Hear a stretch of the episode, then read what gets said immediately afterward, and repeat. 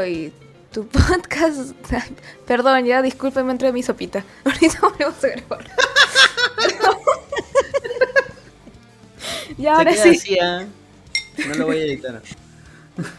Ay, bienvenidos al Angoito Combinado de Cultura Popular. Hoy miércoles 2 de febrero del 2022, 2 del 2 del 22, transmitiendo desde nuestras casas en Lima y Callao. Les saluda. Anderson Silva. Sigan, pe. Ah, bueno. Carlos Berteman. Solo Univaso. Y, Y tenemos nuestra como invitada. Sí, sí. Gabriela Mermelorris, Oli. Feliz. Oli. Bueno, me- la mermelorra, me- Gabriela, es este responsable de una marca de mermeladas. que Es realmente rica. Que es este. Sí, mermelorris. Tienes. Oye, ya no haces la mermelada esa de arándanos con, con durazno, ¿no? No la volví a hacer. Fue porque encontré justo un durazno buenazo que era blanquito y justo unos arándanos bravazos también que vende mi, mi frutero. Y la, la logré hacer. Así pasa con las mermelorris, que a veces encuentro frutas de cazuelas riquísimas y las uso y, y cuando no las Pero encuentro ya- es triste. Ya, ese durazno blanquito se llama blanquillo. No, no era blanquillo, pues era otro. ¿No era blanquillo? No, no, no. Era de la agroferia campesina. Era otro bien. durazno más blanquito. Eh, no, no era blanquillo. Yo le pregunté. Le pregunté y no era blanquillo. ¿No era blanquillo? Si no compraría Ujú. blanquillo, pe. Era uno más, amar- era uno más como amarillo. No, lo que pasa es que blanquillo ya casi no se encuentra en los mercados. Pero se puede Ah, mañana. Mi, mi casero de acá de la red sí tiene, ah, pero. Pero Claro, no, no era viejo. blanquillo, era, era otra cosa. Era otro durazno como bien durito y, y medio amarillito, blanquito. Que ahorita no me acuerdo el nombre. Y ese, ese señor tenía, que es productor de arándanos y duraznos. Qué rico. Manja, manja, qué chévere. eh, la mermelada de kion con manzana es extraordinaria, mi favorita. Para comer Mm. con panque- panqueques es buenaza. Esa, esa le pongo a mi kimchi. Sí. para hacer el kimchi. qué rico. Qué rico. Este programa llega gracias a Mermelorris. Y también quien presentó el programa es Dani Gott. Que fue la única que no dijo Ah, su sí. nombre. Hola, sí, ¿qué tal? Daniela Seguillo en redes.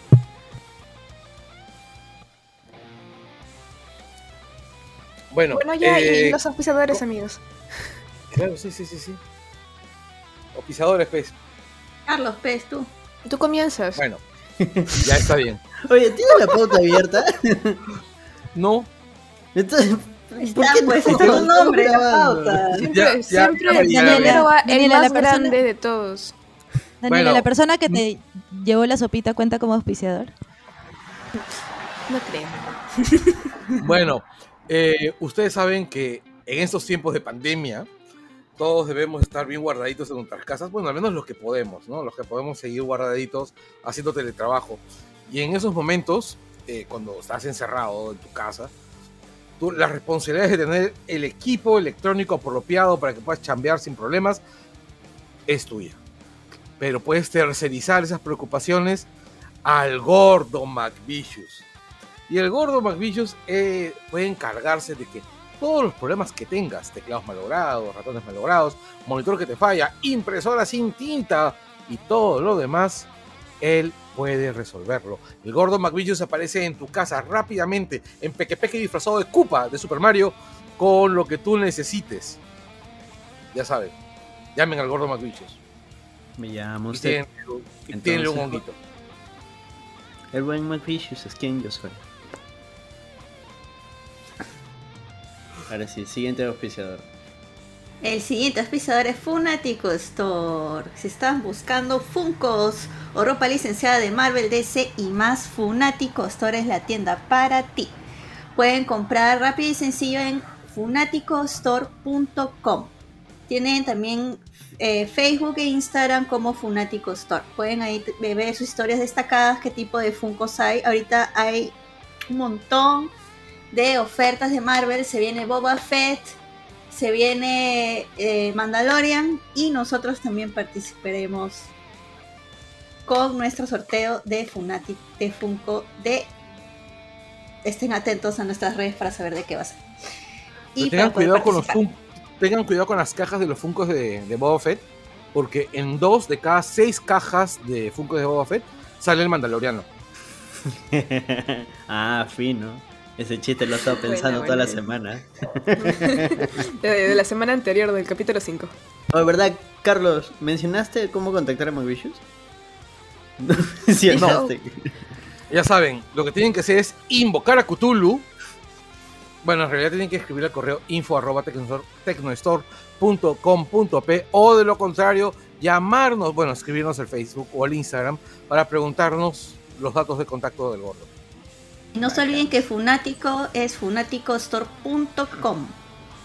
Solo pueden comprar por ahí, ya no están respondiendo a DM solo para preguntar por Funcos, pero todos los pagos, todas las transacciones por funaticostore.com. Y llegamos también gracias a nuestros Patreons, quienes esta semana son Spikey con doble K y doble E, Mario Gusto Puga, Valera, Diego Hermosa, Jorge Jaén, Enrique Chang, José Vargas Ojo Cerrado, Juan Carlos Vivar, Marcos y Fuentes, Ángela Espinosa Hermosa, Arturo Bustamante, Simena Puntito, Kazuko, Al- Al- Kazuko Almeida Goshi, Reinaldo ML, Daniel Peñalosa, Daniel Ocupa, Carlos Quevedo, Estefano Paredes Cabeludo, Gorky Pocoricona, Christopher Hernández, Alfredo Injoque Vicente, Daniel Infante, Celso Celaya Valvé, Miguel López, Alfredo Pinado, Walter García, Pedro Rivas Ugaz y el equipo de Latvionics. No me trabea. Oye, creo que-. Nos hemos olvidado de que lo de el ¿De descuento que tenemos con Ah. Ah, tenemos un descuento de. Esperen, esperen, esperen. De la gente de 15%. El Buen Salvaje. Sí, del 15% descuento de Buen de Salvaje. buen salvaje. Amigos, es. yo lo he usado, sí funciona. Si tú eres de los que todavía compra libros en físico y contribuye a la deforestación del Amazonas, Ah, Puedes-. Sí, claro, es lo que pasa. Puedes escribirle a la gente de El Buen Salvaje y tener un descuento del 15%, que no es aplicable, mejor dicho, no es acumulable con otros descuentos que tenga la tienda. 15% para cualquier cosa que estén vendiendo. Carlos, Eh, si tienen libros ilustrados. No les escribes, lo pones en su web. Ahí, cuando vas a hacer tu compra, sale un- una cosita Ah, bien cierto, bonita cierto. para poner código. Eh, Carlos dentro de- está en las épocas donde tenías que, que dar la, la contraseña, ¿no? Para, Así es, claro, claro. para que te atiendan. En la época en que la venta de libros era ilegal, todavía, sí, porque que puede volver a hacerlo, ¿no? Con el, con el gabinete y el presidente que tenemos, ¿no? Ya vamos ¿Y ¿Cuál ir, es el vamos. código que tienen que poner? Langoy Langoy, el Langoy Podcast. Así Todos es, juntos. Langoy Pod. Todo en mayúscula, minúscula, no importa. No, no importa, igual lo reconoce. Pero lo importante es Langoy Podcast todo junto. Justo 15% nuestro, de- nuestro insider, nuestro datero ahí del Buen Salvaje nos ha contado que están justo en el lanzamiento de uno de estos libros juveniles que se venden como churros. Aplica para esa vaina, así que si quieres regalarle algo a tus sobrines que leen Wattpad, ahí le metes su descuentazo para que no te duela tanto. Para que 200. Aunque no está tan caro el- ese libro, está como... No, o sea, no, no, para- no, Igual, eso, para que- comprar ese Para tipo no de se libros, esté existiendo güey. pla- demasiada plata. No Sí. sé, yo no leo Wattpad. Yo sí, igual duele. Ya bueno, ahora sí vamos a una pausa, creo, ¿no?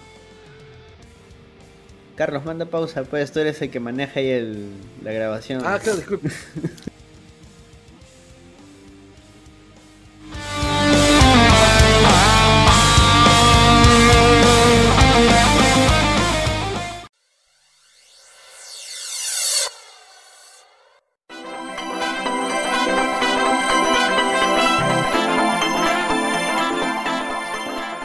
muchachos, como ustedes saben, nosotros no esperábamos nada de Castillo y aún así logra decepcionarnos.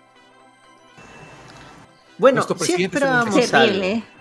O sea, sí esperábamos algo. Esperábamos que no sea la otra opción. Claro. Así de Sí. simple, o sea, venga lo que venga, era... O sea, no sabemos a qué nos vamos a enfrentar, pero... Pero aquí estamos. Pero no es Keiko. Claro. Así Nada. es. Él fue el más grande a nada de... Sí, es el más grande a nada Sí, de la pues. historia del Perú. Y es una bestia. Es un animal. No tiene sentido común. Ese es el problema. pero, pero vamos en Sí. orden, pues, ¿qué, qué ha pasado? Si alguien nos está escuchando desde el extranjero, porque he visto que gente nos escucha en Estados Unidos, México y Argentina. ¿Cuál ha sido la situación? Un breve, A ver. Salud. breve repaso. Nosotros, gracias. hace relativamente, hace dos semanas, comenzó un problema en el Ministerio del Interior. Y el problema es que hay un comandante general de las fuerzas policiales que es marcadamente cuestionado. O en todo caso había, un general que era el general Gallardo. Eh, el, ministro, el ministro del Interior, el Abelino Abelino Guillén.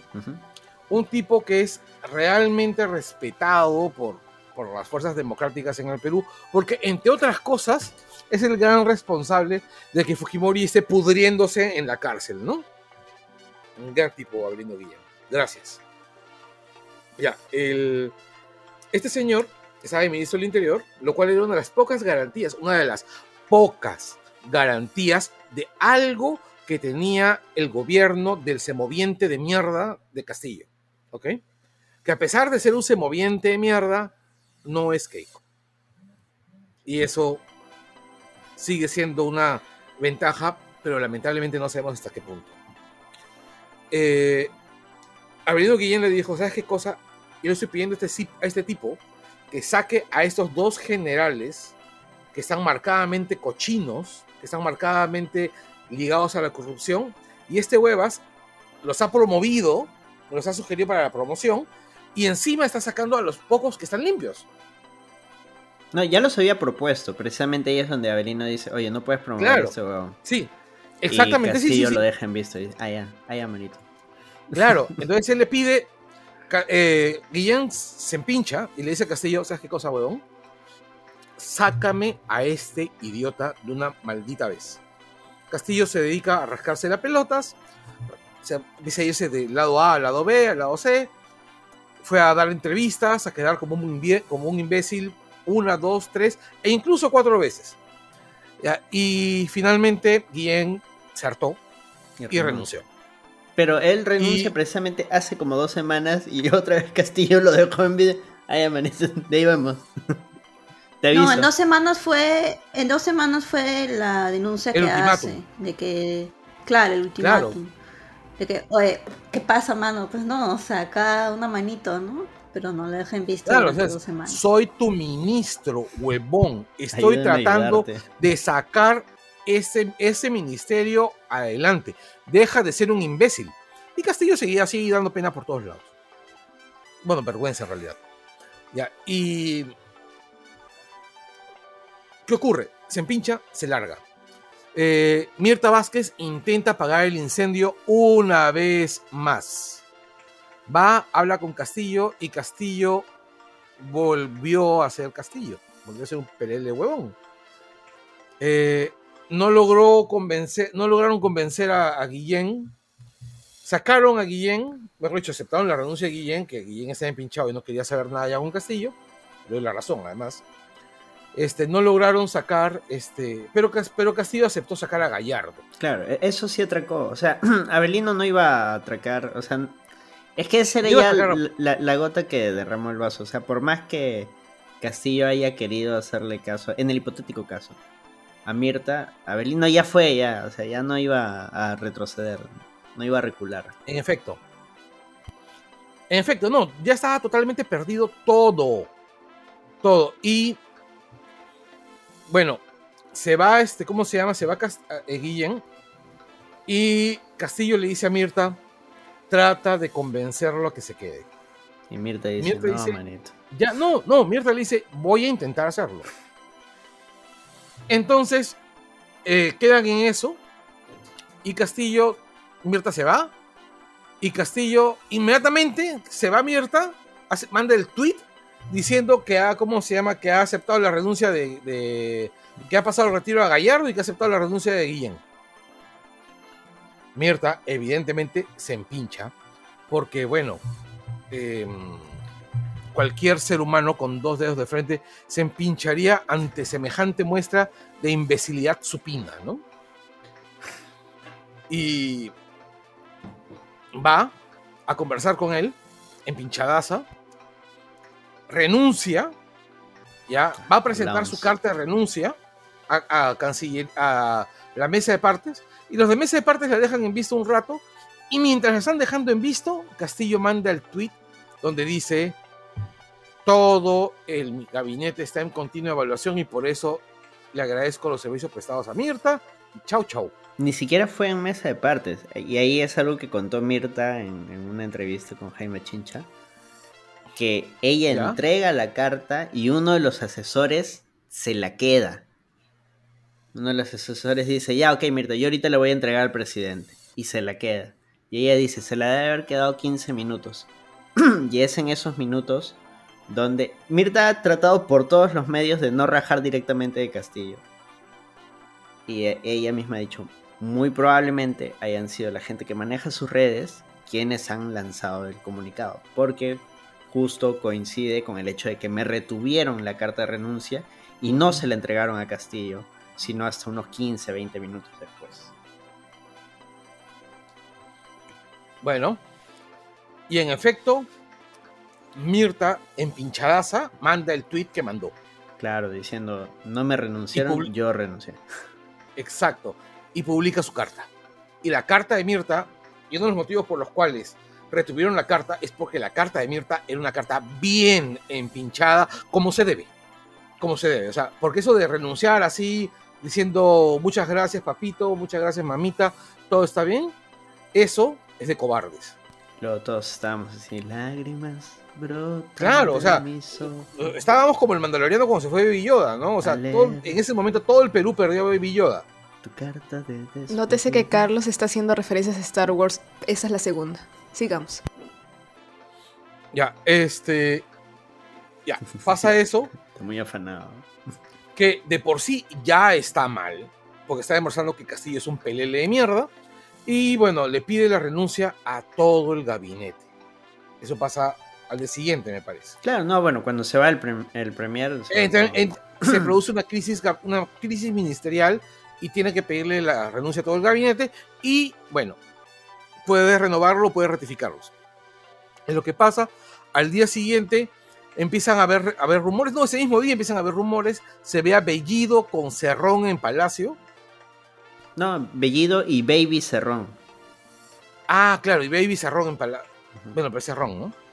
Claro, pero es Baby Cerrón. O sea, claro, es como comparar Godzilla con, con Minilla, ¿no? Con Godzilla Con Jr., con Gotsuki. Gotsuki.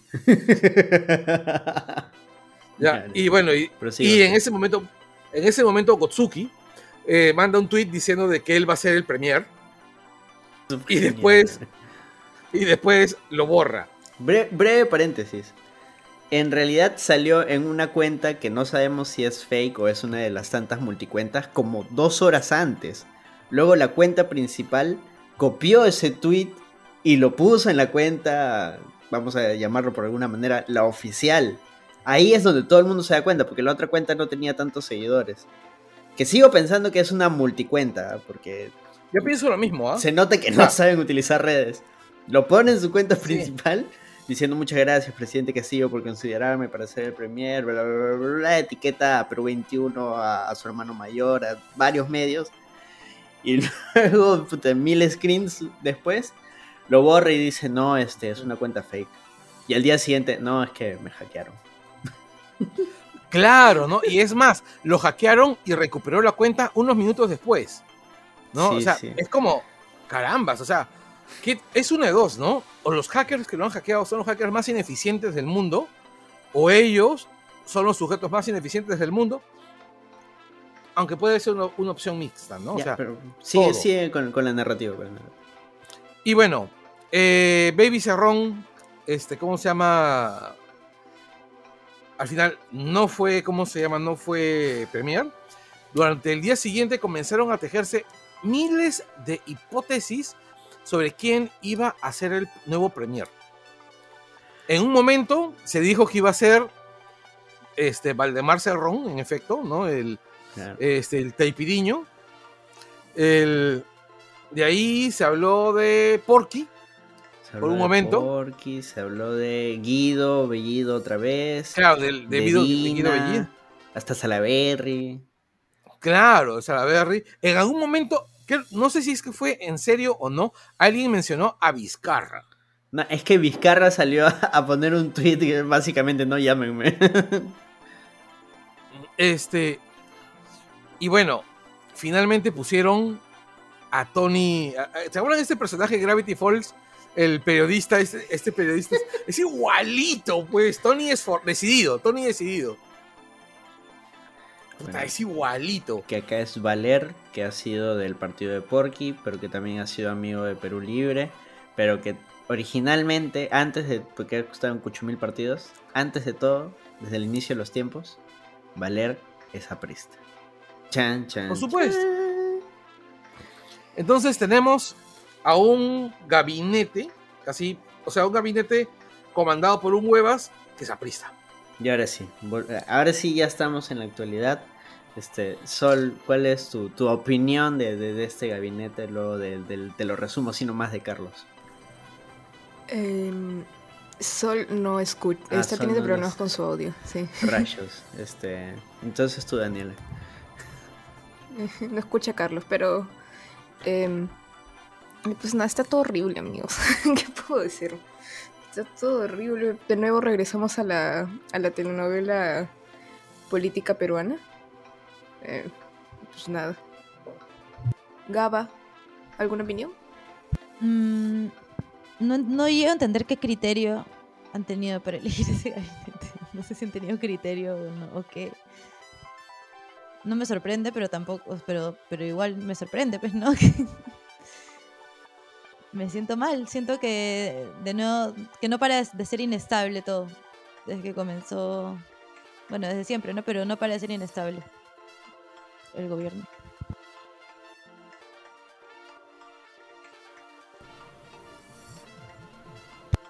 Carlos, estás con el micrófono apagado.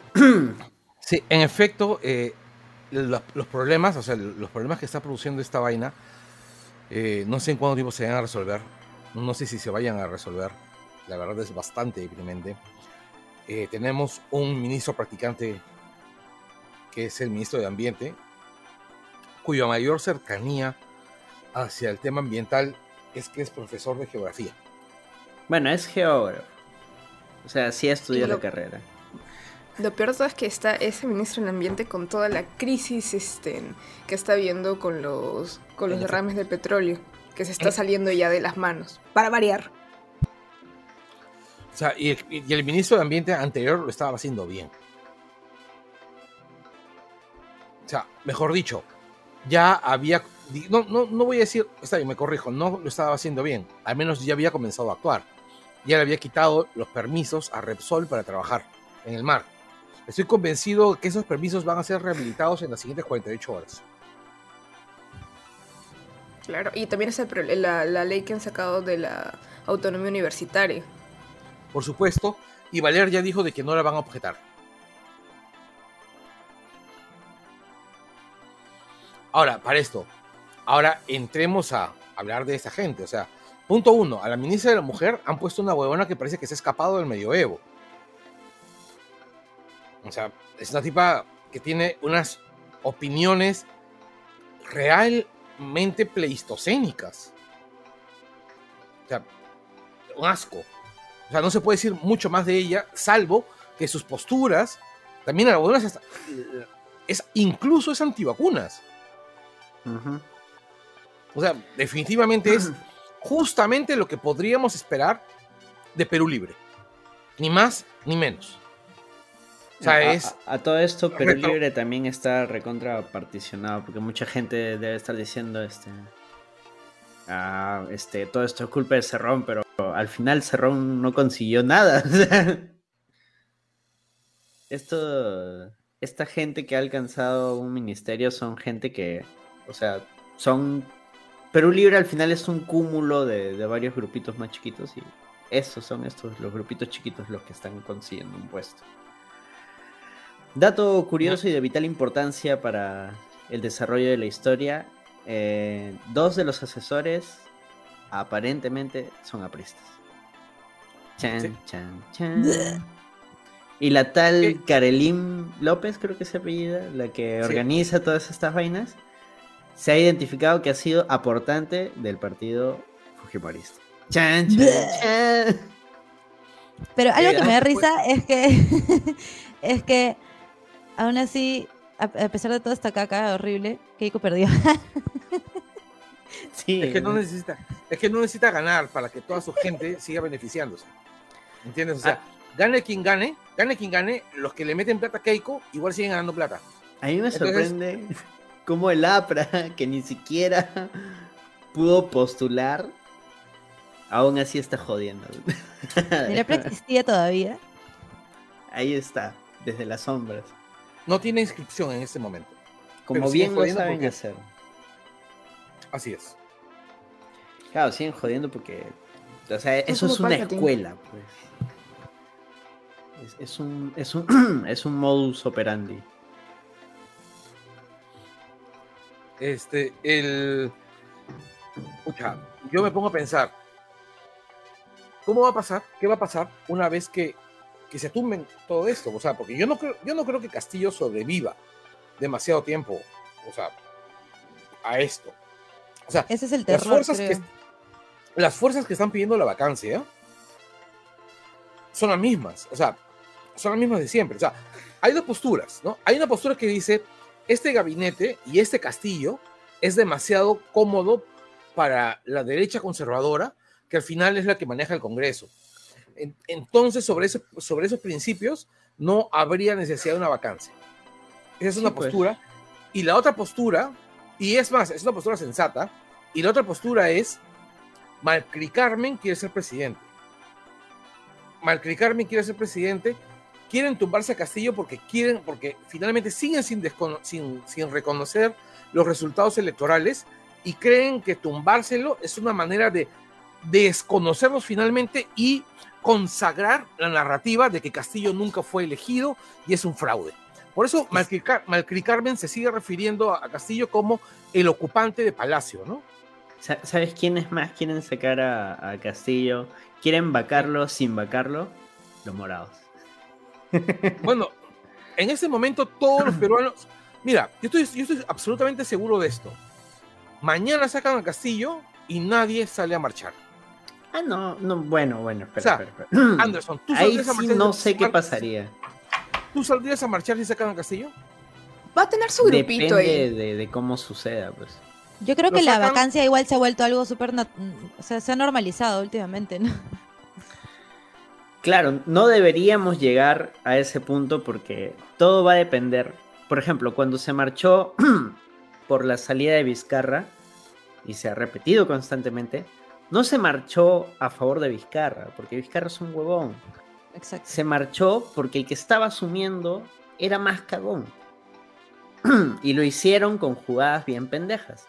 Si ahorita se bajan a Castillo, dependería mucho de cómo sucedería y quién estaría asumiendo. Porque si otra vez es en base a pendejadas y a- asume, por ejemplo, por poner un ejemplo, eh, Mari Carmen de Acción Popular, y ya sabemos que eso lo han hecho antes, yo creo que la gente sí saldría a marchar. Y nuevamente, no sería por defender a Castillo, porque Castillo es un huevón y, y que no sabe ahorita qué hacer, sino sería debido a las circunstancias. Sí. Bueno, sí, sí, tienes un buen punto. Y, sí- y sí pasaría. Sí.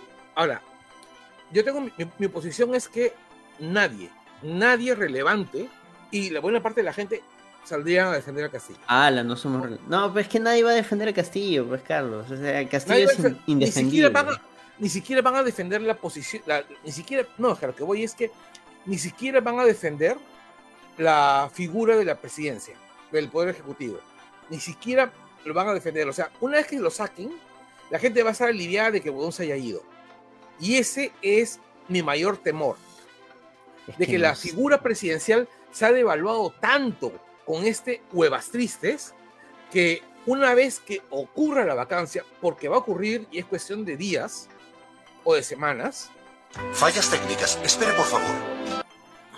y bueno, lo que decíamos es, la figura presidencial se ha devaluado tanto que lo más probable es que eh, no salgan. La gente no salga. Y que nuestro próximo presidente sea Antauro. O algún impresentable más. Como te digo, no sé, dependería bastante de las circunstancias. Eh, mi, mi visión sobre el tema es bastante pesimista. No, Este, la ¿cómo se mía llama? ni siquiera es optimista, es simplemente es no sé qué pasaría. Así de simple. Es, es lo mismo que con Castillo, o sea, no sabíamos qué iba a pasar.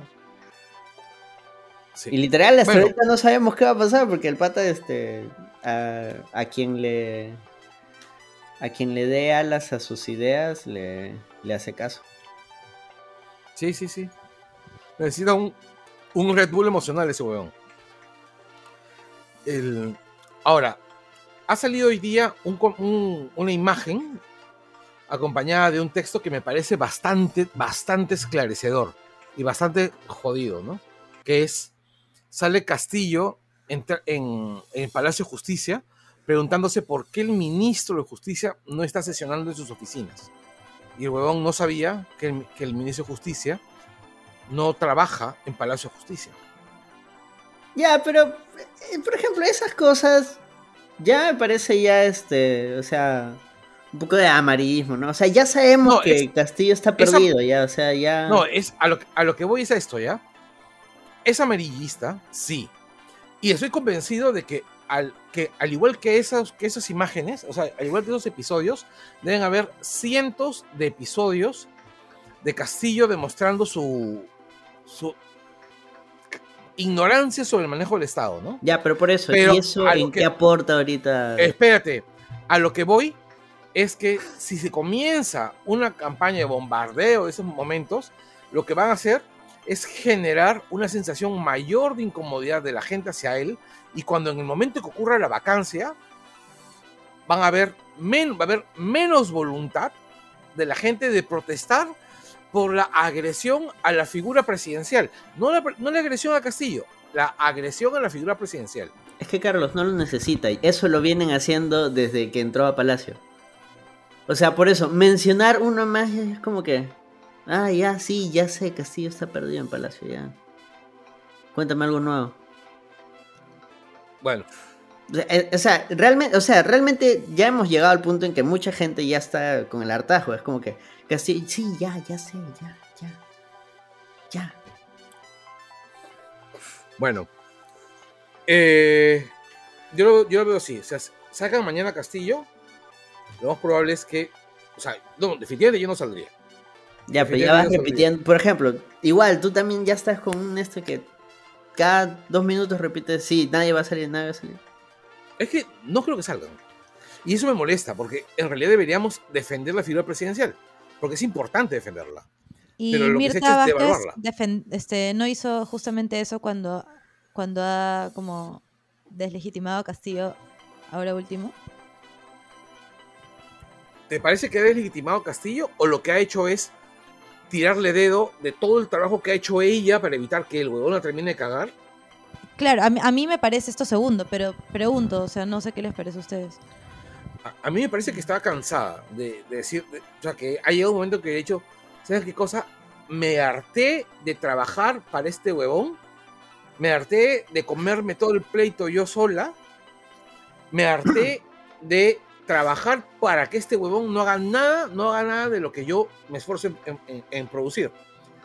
Y lo ha sacado al aire porque, la verdad, a esas alturas del partido es importante sacar al aire esas cagadas. En realidad O sea, la yo noté bastante diplomática, o sea, en todo momento trató de, de no hacer, por ejemplo, lo que está haciendo Carlos ahorita. En todo Pero- momento trató de decir, sí, o sea, con Castillo he conversado y hemos tenido diferencias de ideas, pero yo creo que son los asesores y tal. Siempre lo lleva por el lado de los asesores, que sí, definitivamente Claro. son un punto O sea, clave siempre- porque el que elige es- los asesores al final es el presidente. ¿no? Que es una manera, que es una manera de decir, este huevón es un pelele. Sí. O sea, en realidad no es diplomático, no es diplomacia. Es una manera, es una manera educada, muy educada de decirte, este huevón es un pelele sin carácter. Sí. ¿no? Y Pero finalmente para cerrar la, la noticia. Bueno, Valer tiene un montón de denuncias. El Premier tiene un montón de denuncias. De hecho, todos. O sea, eh, sabemos que estos ministros son inadecuados en general. Pero hay por lo menos dos o tres que tienen procesos penales abiertos, ¿no? Sí, Es, eso, esas denuncias sí sería lo único con lo cual yo creo que se lo podrían se lo podrían bajar. Porque de ahí, por, por lo nefasto que es el pata, no, o sea, el Congreso al contrario. Normal, para ellos normal. Hoy día ha estado De Soto en Palacio diciendo que eso de, de, de denuncias y, y esas cosas son ámbitos de, de- la vida personal. Y es como que, what the fuck. O sea, De Soto yo creo que ha convencido a, a Castillo de que él puede limpiar su imagen mediante este comunicado que ha lanzado en la tarde que es súper random, ¿no? Es un viejito hablando a una nube. Pucha, De Soto es bien particular. Y la verdad, yo no- no entiendo cómo sigue siendo relevante ese señor. Ya, este, y finalmente es eso. O sea, tenemos un, posiblemente un gabinete de los peores que hemos tenido. O sea, no, no, no- no recuerdo uno Sí, peor. después de, de uno de los mejores. Eh, ¿Te parece que el gabinete de Mirta Vázquez era uno de los mejores? De este gobierno, claro. Ah, no, el mejor de este gobierno sí. Pues por lejos. este Te- te re- Pero te- te- tenemos en cuenta que este gobierno solo ha tenido dos gabinetes, este es el tercero, Y ya, pues, El- y aún y- así es el y que el- mejor.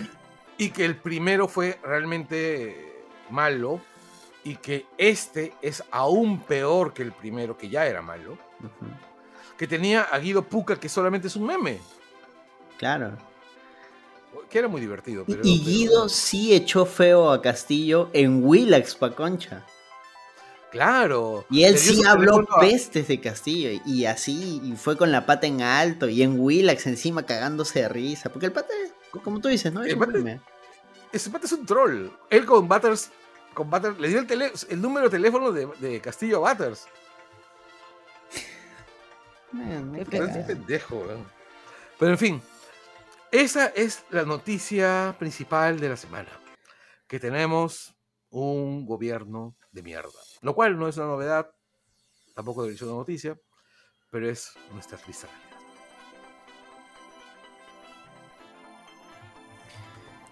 Siguiente noticia. El póster horrible de Batman, así para bajarle un poquito a- al mood. Sí. Sí, ahora sí, este. Alejemos un ratito la política y hicimos un rant. Ya podemos hablar de, de- del acontecer nacional. Este. Ahorita Sol está teniendo unos problemas de, de red. Va a ver cómo solucionarlo. Así que vamos a pasar con una noticia friki antes de pasar al tema central. Y es que liberaron el póster oficial de Batman. Además con varios otros pósters, ¿no? Pero el póster principal, a mi parecer, es súper genérico, súper... Es, es Monse, es telaza, o sea, la película tiene una pinta espectacular y ves el póster y dices...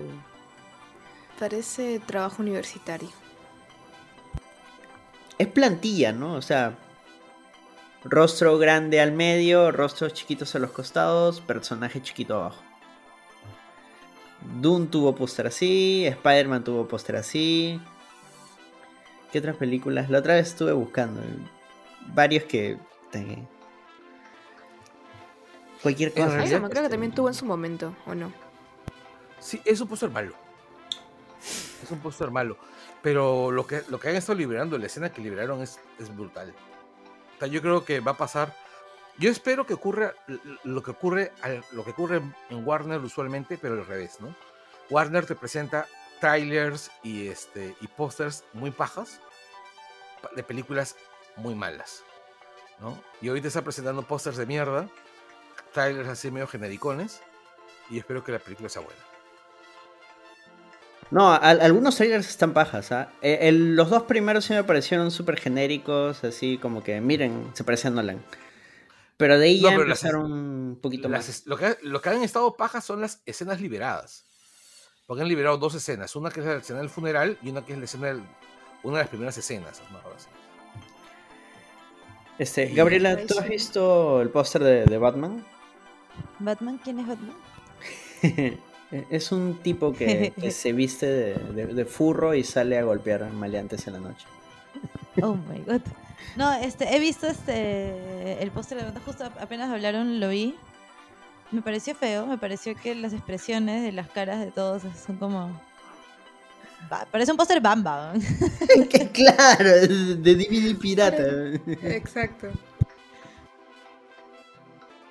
Es insalvable ese, ese póster. Pero la película pinta bien. Por ahí la gente está diciendo, Julio Martínez dice, vi un clip de Batman en TikTok y se, se ve de la puta madre, parece una peli de Nolan. A mí me parece un poco, no sé si la palabra es choqueante, pero comparar que sea algo serio siempre con que sea como Nolan, es un poco quitar el mérito a, al director actual, ¿no? Es- Pero haciendo... Dale, Daniela. Micro- No, que, que Carlos está Ah, hablando. Carlos está hablando con el micro apagado, como Que siempre. es bastante bueno, además, digo. ¿Quién es bastante bueno? Nolan. Eh, no, este. El, Matt el Reeves. director actual. Claro, Matt Matt Reeves. Reeves. Claro, él hizo El Planeta de los Simios. que Es una película. Planeta de los una Changos. trilogía brutal. Bueno, hizo las últimas dos. Las últimas, claro, claro. Las buenas. Que son. Que son. Las tres son buenas. Pero Sí, sí, las sí. dos últimas son brillantes. Son unas. Ujú. O sea, son. ¿Hizo Cloverfield, Algo- me parece? ¿La primera? Él hizo Cloverfield. Claro, bueno, de la mano de de J.J. Abrams. De J.J. Abrams. Pero sí, o sea, es un director al menos de, de competente para arriba, ¿no? Porque también tiene algunas cosas así medio random, la otra vez me pareció ver. Pero o sea, de, de, de competente para arriba, o sea. Y estarlo comparando con Nolan sí me parece un poco, un poco maleante. Lo- Igual los lo primeros es que trailers me Nolan- parecieron Nolan. Lo que pasa es que van a comparar a Nolan, o sea, Nolan se va a convertir en el baremo de comparación de casi todo, ¿no? Sobre todo para películas de DC Comics. Y bueno, más que todo con Batman, porque creo que la mayoría, la primera película de Nolan que han visto ha sido Batman. Entonces, Sí, pero también, poco, por pero- ejemplo, también ocurrió, por ejemplo, que con Superman, eh, la primera, como Man of Steel, se habló muchísimo, muchísimo de la influencia de Nolan. Constantemente era el primer nombre que aparecía, además del, de- del director que es Snyder, cuando hablaban de la película, ¿no? Snyder y Nolan, Snyder y Nolan. Me parece que es la presencia de Nolan deja de ser tan relevante en las siguientes películas. Pero es que, Creo que Nolan sol- solamente fue, solamente fue este, ¿cómo se llama? Productor. pero ahí tiene sentido porque venían de hacer precisamente las Batman de Nolan. Y querían replicar algo así con el Man of Steel. Y, pero Nolan dijo, ya, ponme como productor, pues ya, yo, yo, te, yo te superviso. Y ahí jalaron a, Snyder y bueno, ya ahí empieza la... Ahí empieza otra historia. Pero Sí, claro, sí, el nombre sí, pegaba fuerte porque todavía era su, su, su época donde la gente tenía fresquito al Batman. Este, pues sí. Era otro momento histórico. Era otro momento histórico. El, pucha, cada que veo ese tráiler de Batman, me hace recordar. No, no sé a quién de ustedes les conté. Creo que fue a Daniela. Que la mamá de una, de una amiga de, de adolescencia le decíamos Batman. No, recuerdo, por una señora grande que, andaba- que estaba de luto siempre. Esas personas que tenían el luto por muchos años y que siempre se aparecía así, tenía muy seria, muy, una persona muy, este, muy, con una enorme gravedad, ¿no? Entonces cuando se acercaba a la gente, este, era, gran, era alta, grande, estaba vestida de negro, se parecía de improviso, era Batman. Pam.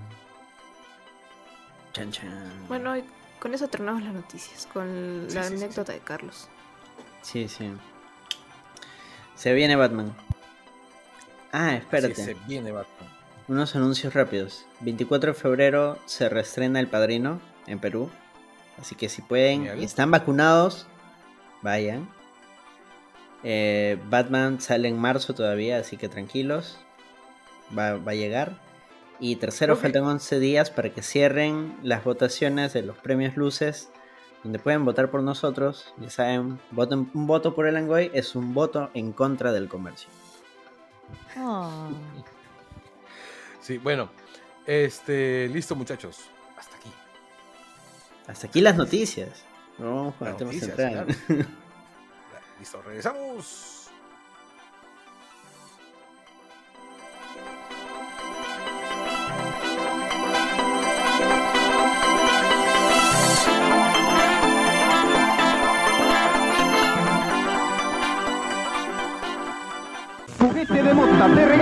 8 pasajes vía Pocket con bolsa de viaje a Los Ángeles 84. ¡Juguete de moda! La colección completa de Sam y las banderas olímpicas. ¡Me voy a Los Ángeles! Con juguete de mota. Juana Chung Lam, domiciliada en Yoke Yupanqui 110 Jesús María, es otra feliz ganadora de dos pasajes. Y como se nota, viaja con chocolate juguete de mota.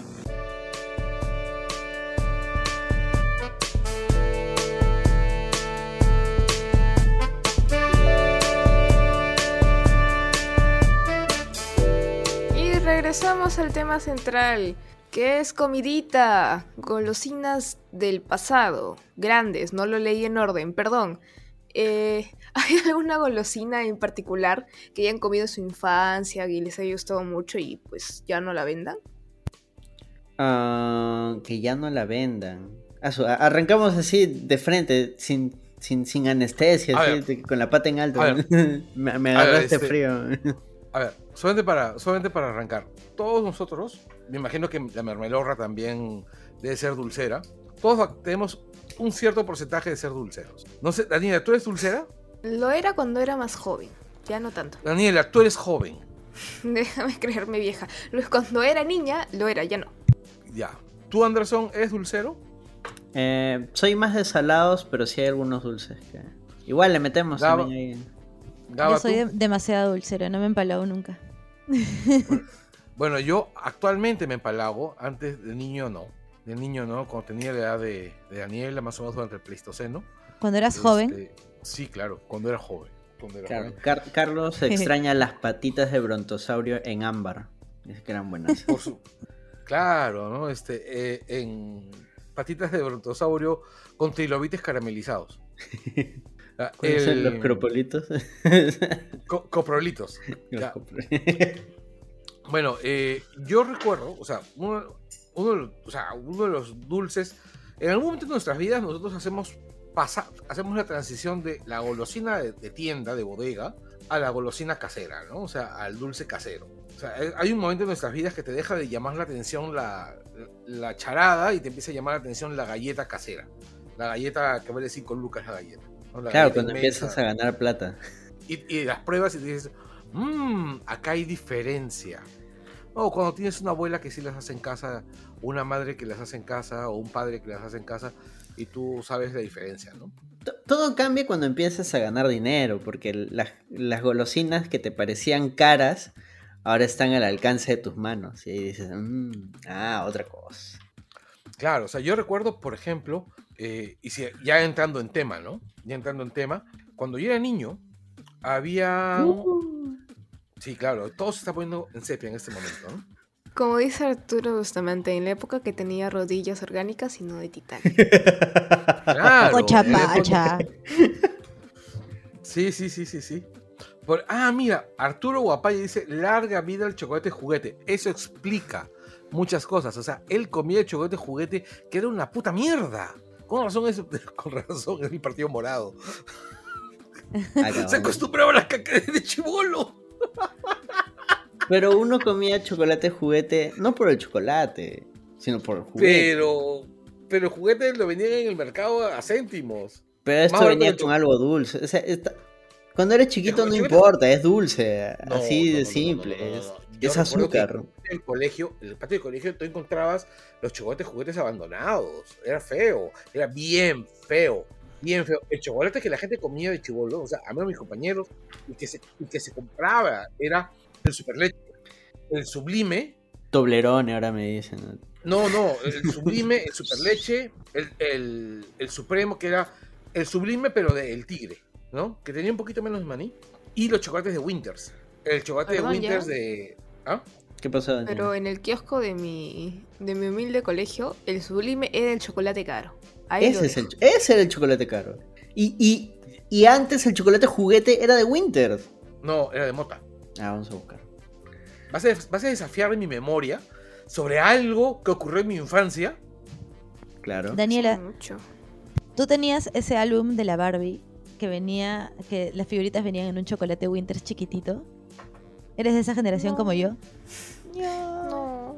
no, no llegué a eso. Llegué a tener que comprarme mis figuritas feas en ahí y luego revender cuáles no tenía para intercambiar. Claro, es, es que Winters también tuvo su, su versión de. De chocolate juguete no. No tuvo. Eh, fue chocolate figurita.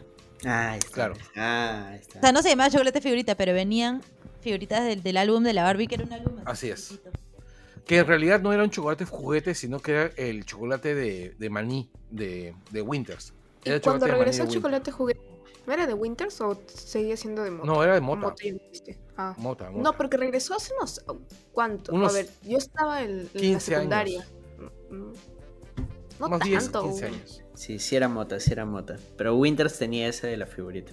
Ya, mira, en mi generación, por ejemplo, o sea, hablando de los chocolates, por ejemplo, que yo recuerdo de niño pequeño, que desaparecieron cuando yo era todavía niño pequeño, estaban dos, que era uno que era, creo que se llamaba los conguitos o algo así, que era uno chocolate que venía en, en un cilindro, Ala, ya viene con los, con los dulces racistas. ya.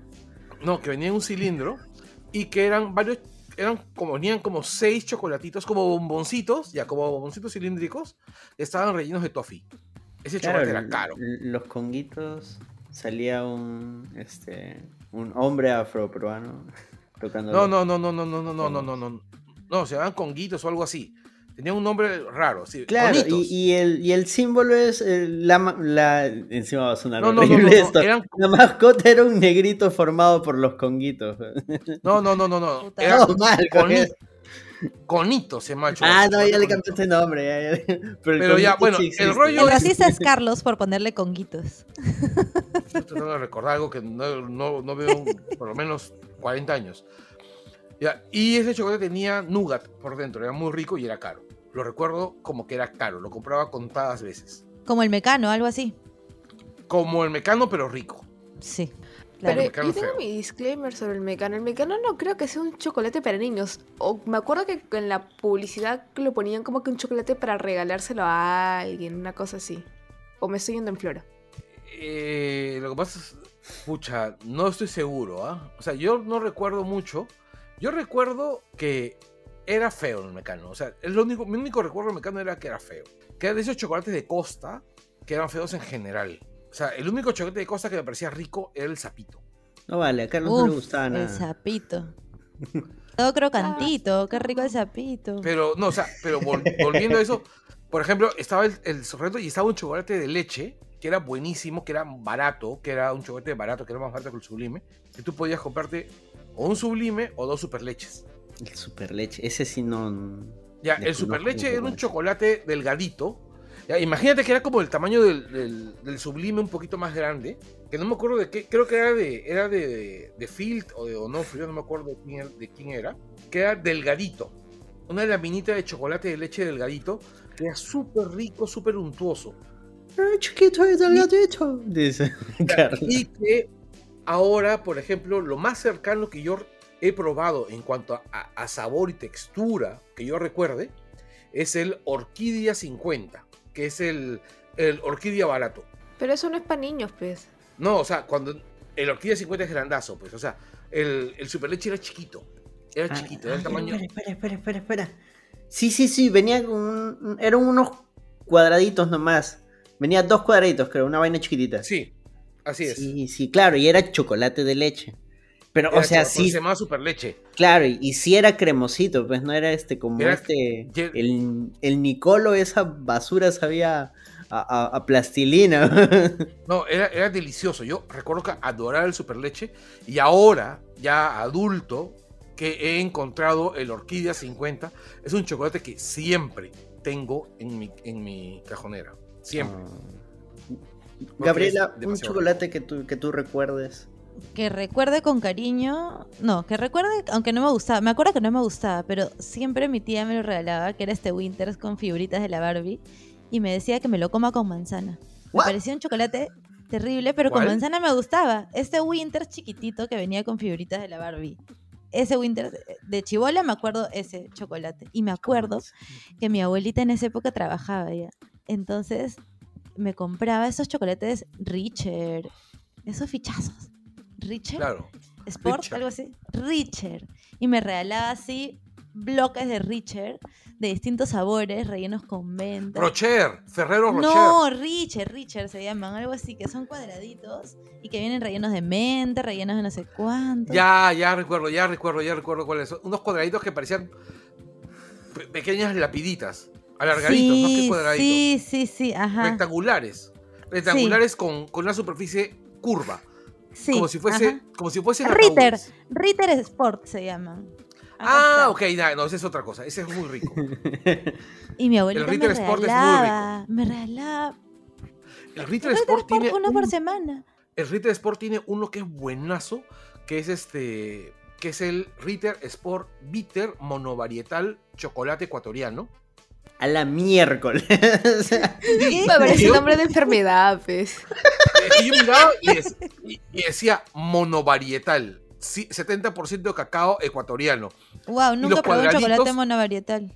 Y los cuadraditos eran más chiquititos que los cuadraditos del, del Richer normal. Más pequeñitos y era mucho más amargo, muy bueno. Y, y- y es uno de mis primeros recuerdos, ya de adolescente, con un chocolate de calidad. O sea, ese chocolate en particular me parecía ya el, non plus ultra. Y costaba el doble del Richer normal. Pasamos de- del, del chocolate juguete al chocolate monoparental. no sé. Monoparental, ¿no? El chocolate de, viejo, divo- de viejo divorciado. Claro, por eso era caro. Claro, tu vieja, te- tu abuela te la compraba el Richer entonces. El Ritter ese, sí. Ritter. Buenazo. Pero a mí me da vergüenza. Era una lorna, me da vergüenza tener ese chocolate porque nadie más tenía. Decía, ay, qué roche. Y me lo escondía. Ah, no le tenía- invitaba a mis amigos, pero por roche. No era vergüenza, era conciencia de clase. Claro. Si, si este chocolate no puede ser del pueblo, pues tendré que, que ocultarlo y desaparecer. y comérmelo solita. Ya. Oye, ¿eso, es lo- eso no es lo que decía Stalin? ya, ahí está. Eh, La historia es cíclica. Había, había, había resultado stalinista, ma- estimado. Ahí está, pe. Qué Mejor micro- stalinista que trojista, ¿no? Totalmente. Otro Bueno. chocolate, pero que no era chocolate. O sea, sí era chocolate, es el. Tu generación, Carlos, lo conoce como chocomiel. Mi Chocomel. generación, chocomel, mi generación lo conoce como chocolisto, creo que era, o chocoloco. Que igual era. Ah, no, chocopilas. Chocopilas era. Chocopilas. Porque el chocolisto y el, choco- y el chocoloco, este, los dos, el chocolisto y el chocoloco, lo- eran competencias del Nescao. Claro, claro, claro. ¿Qué decías, Daniela? ¿El polvito? Claro, Sí, claro. polvito. Era La, la cocaína en el colegio. Yo recuerdo. A 20 yo céntimos la bolsa. Yo Sí. recuerdo que hace algunos años, bueno, bastantes años, mi hermano me pidió que por favor fuera a recoger unos papeles en su universidad. Pepe ya estaba graduado y este y él estaba haciendo su serum. Así que te estoy hablando de hace como unos 10, 15 años. 15 años. Y me voy a, a la Facultad de Medicina de la Vida Real, que es a la espalda del Hospital Bravo Chico. ¿ya? Y bueno, llego tempranazo, por fin taxi, y este, el, no habían abierto todavía la oficina, entonces estaba aburrido en, enfrente, ¿no? Había una bodeguita donde me estaba tomando una gaseosa, comiéndome un quequito, haciendo hora, y nada, ¿no? Todavía no abrían, iba. Y en eso me a caminar en la zona, era temprano, y encuentro un kiosquito que vendían chocomel. Vendían chocomel, con el nombre chocomel. ¿Qué pasado?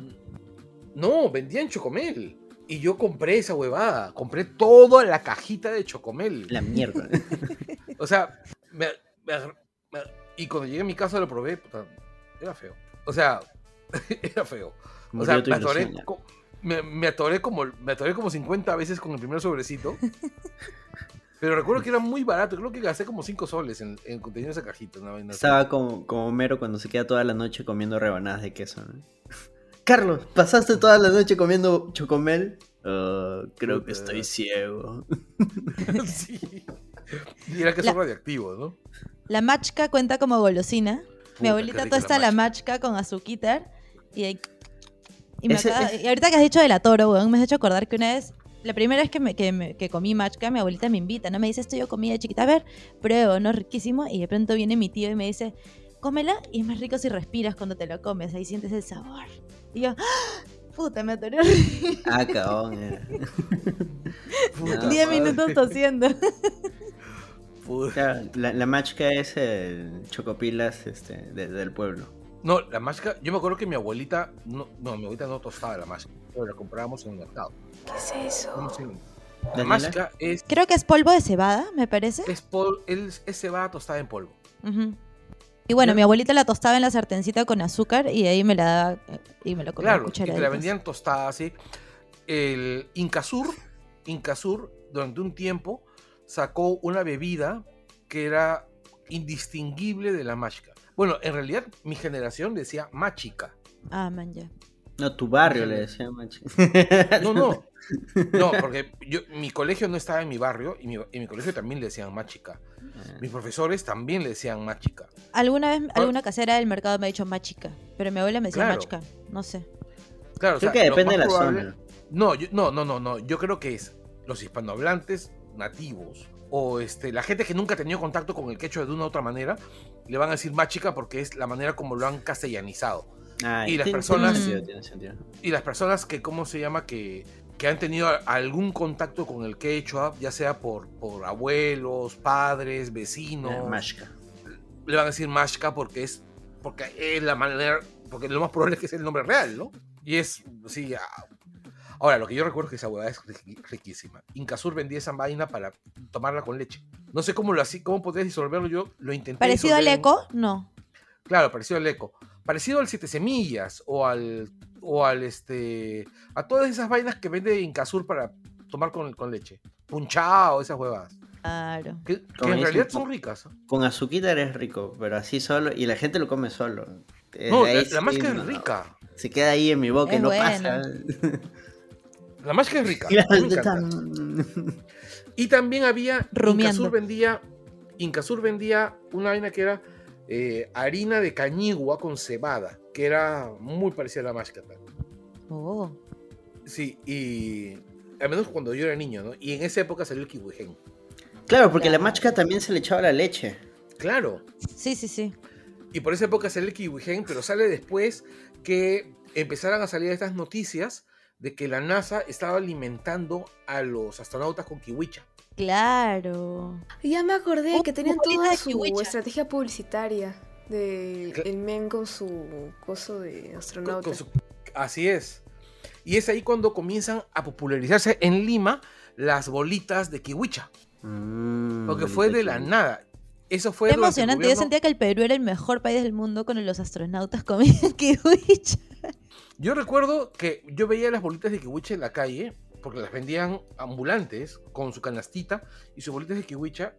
Y yo, niño, acostumbrado por su padre, por sus padres, a comer todo envasado, las miraba con desconfianza porque no estaban envasadas, ¿no?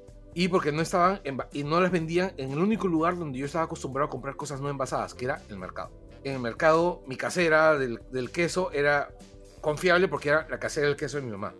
¿entiendes? Y vendía el queso que estaba expuesto a las moscas, ¿no? Eh, y, y así he talí con todas las, con las demás cosas. Y un día recuerdo que un pata del salón del colegio, cuando salíamos de clases, compró esas bolitas de kiwicha y me convidó una. Me dijo, oye, es buenaza, cómela. Y me insistió, y yo como comí la kiwicha y dije, carajo, esta hueá es deliciosa. Y era deliciosa y hasta ahora, ¿no? Como el reducido, bien- Como el meme del lorito que le dan una galleta y está molesto. Y prueba la galleta y ¡pum! le brillan los ojos.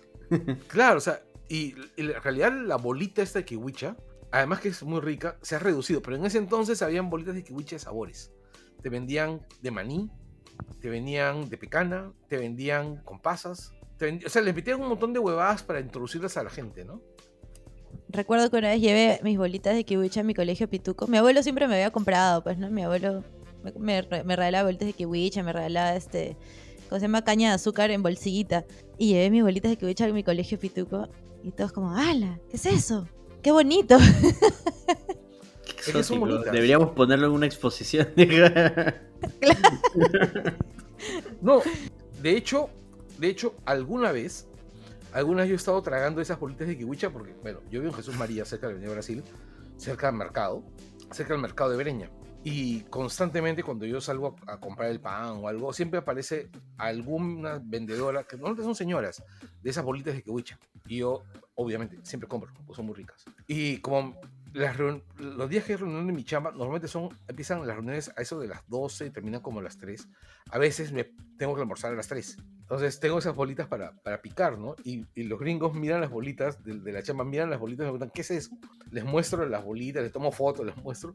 Comida para ahora no- astronautas. No, y hasta ahora no entienden, no entienden este, que se- o sea, ellos sí conocen el, el- la kiwicha, ya le llaman amaranto, ¿ya? Amarants. Y la usan para, como cereal, como si fuese avena. Pero ellos no sabían que se podía reventar, por ejemplo. Pop. Porque la kiwicha, en realidad, son las semillas de kiwicha este, tostadas, como si fuesen popcorn. Claro, y el kiwi locos también era Puta como madre, era semillitas. bien- Pero era- eso, era, eso era quinoa, creo, pop y, y con chocolate, ¿no? ¿O No, era, era kiwicha. era eh, kiwicha pop, kiwicha- ¿no? Con chocolate. Sí, Buenazo los kiwi locos, qué bestia. Eran los máximos. Era mi sí. adicción. sí, Y eran muy buenos. este. Ahí está, se me había ido el internet. El kiwi loco venía con. En los empaques con animalitos. Ese era, ese era su, show. Los empaques eran coleccionables. Ah, Sí. verdad. Sí, sí, sí. Acabo de recordar, oye, originalmente cuando salió el Kiwi Gen, a mí no me gustaba el Kiwi Gen, por ejemplo. Claro, porque Hacía muy- hipster. pero- No, porque yo estaba acostumbrado al Nescao, que era el, el Milo para niños, una cosa así, ¿no? Porque tomabas Nescao si eras niño, tomabas Milo si eras adolescente, y este, o si eras pituco tomabas Toddy Nesquik. o Colacao. No, Ah. Nesquik era más marca hay en barato. Brasil. Toddy El Nescau, Toddy- Con una vaquita. El Claro, pero el Nescau es bien rico. Y el Toddy también. Oye, el Toddy también es bueno. Hace poco conseguí una, una lata de Toddy. Me emocioné un montón. Ah. O sea, te juro que te juro que sentí mi infancia de nuevo así. Y luego recordé que odiaba el Toddy. Ahí, en, los, en los comentarios, Edward el Loco Chávez dice: Los panchitos, otro de los grandes y deliciosos dulces racistas. Porque los panchitos otra vez salían la cabecita de tres negritos y el chiste era que era un cereal bañado en chocolate. No sé qué cereal era. Ah, ya recordé cuáles eran los conguitos. Los conguitos eran unas huevadas de Winter que eran como unos. Eran como el. Como el Alibaba. Pero en. Pero en forma de, de marshmallows bañados en chocolate. Ya. Eran como marshmallows blancos bañados en chocolate. Y te No, venían en pero- una bolsita que te venían unos cuantos. Ya, no, porque yo te digo son los panchitos. Que era como un arrocillo bañado en chocolate. Que venía también en estas bolsitas este, de 30 céntimos, 20 céntimos, transparente. Claro. Puta madre, el arrocillo, el arrocillo confitado que te venía Qué en bolsita de chup rico. con un sticker o un tatuaje temporal en el extremo. Ah, con anillo, ese venía con todo, ¿ah? Con todo. Claro, ya ese era dulce de A veces.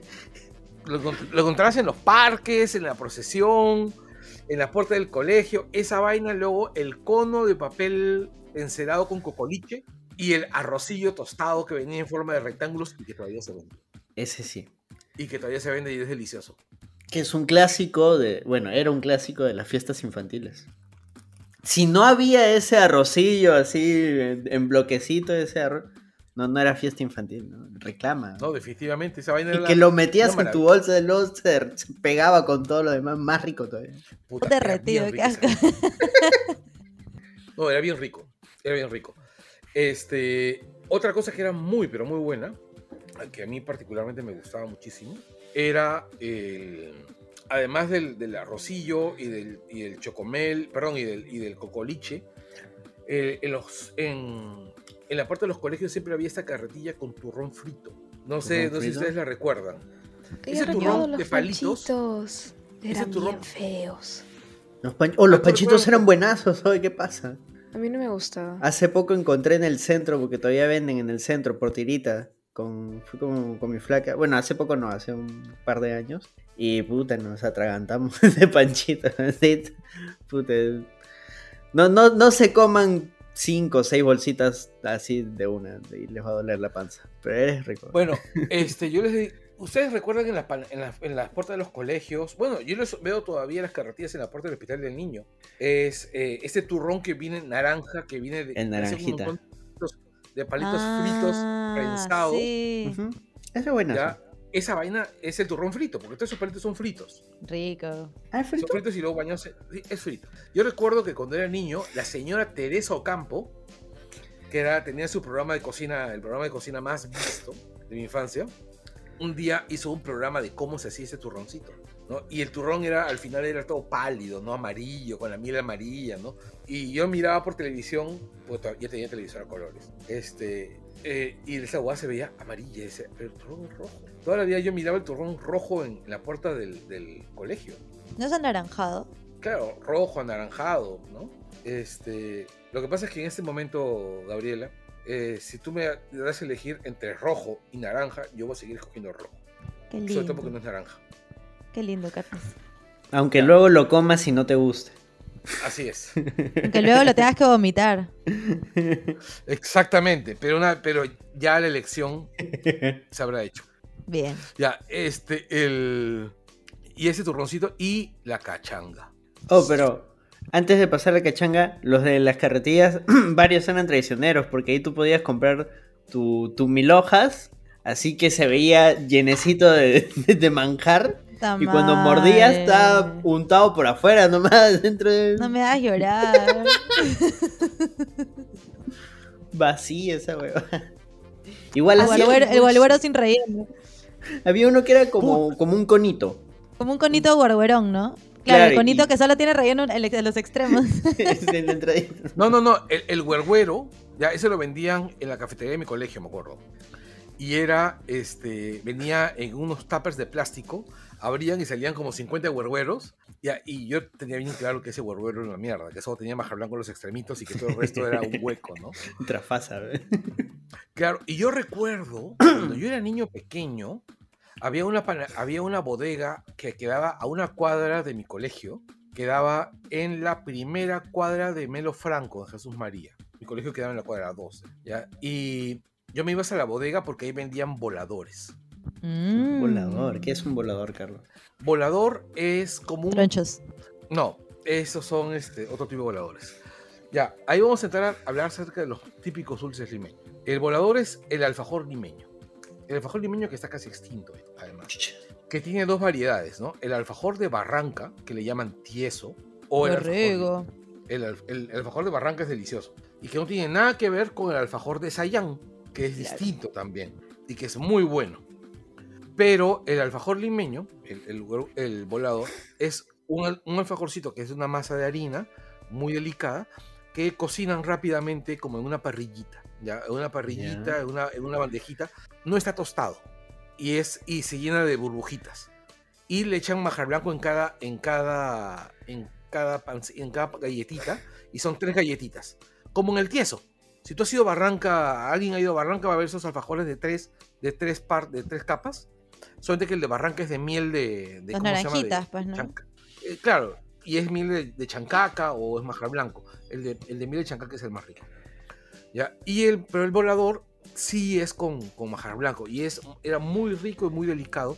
Y yo hasta ahora recuerdo esos, esos voladores este, con un cariño inmenso porque no he probado tan, no he probado tan buenos. Oh, no. Es más, cuando yo hice el libro de las fotografías del libro de recetas de la tía Izquierdo, la, la- la ya estaba muerta la señora Izquierdo, y la hija, este, Elenita Santos, que es repostera y repostera especializada en postres peruanos, este, cuando yo le dije, ¿tú haces voladores? Me dijo, no, porque la masa es muy difícil de hacer bien. Y, y esa fue En la realidad- triste historia de re- cómo Carlos nunca más volvió a probar voladores. Eh, no, espérate. Estoy convencido de que no es que la masa no, no sea difícil de hacer bien. Yo creo que en ese momento no tenía, no tenía voladores, no tenía más que hacer voladores y, y no quiso. Así es. El año pasado he comido una.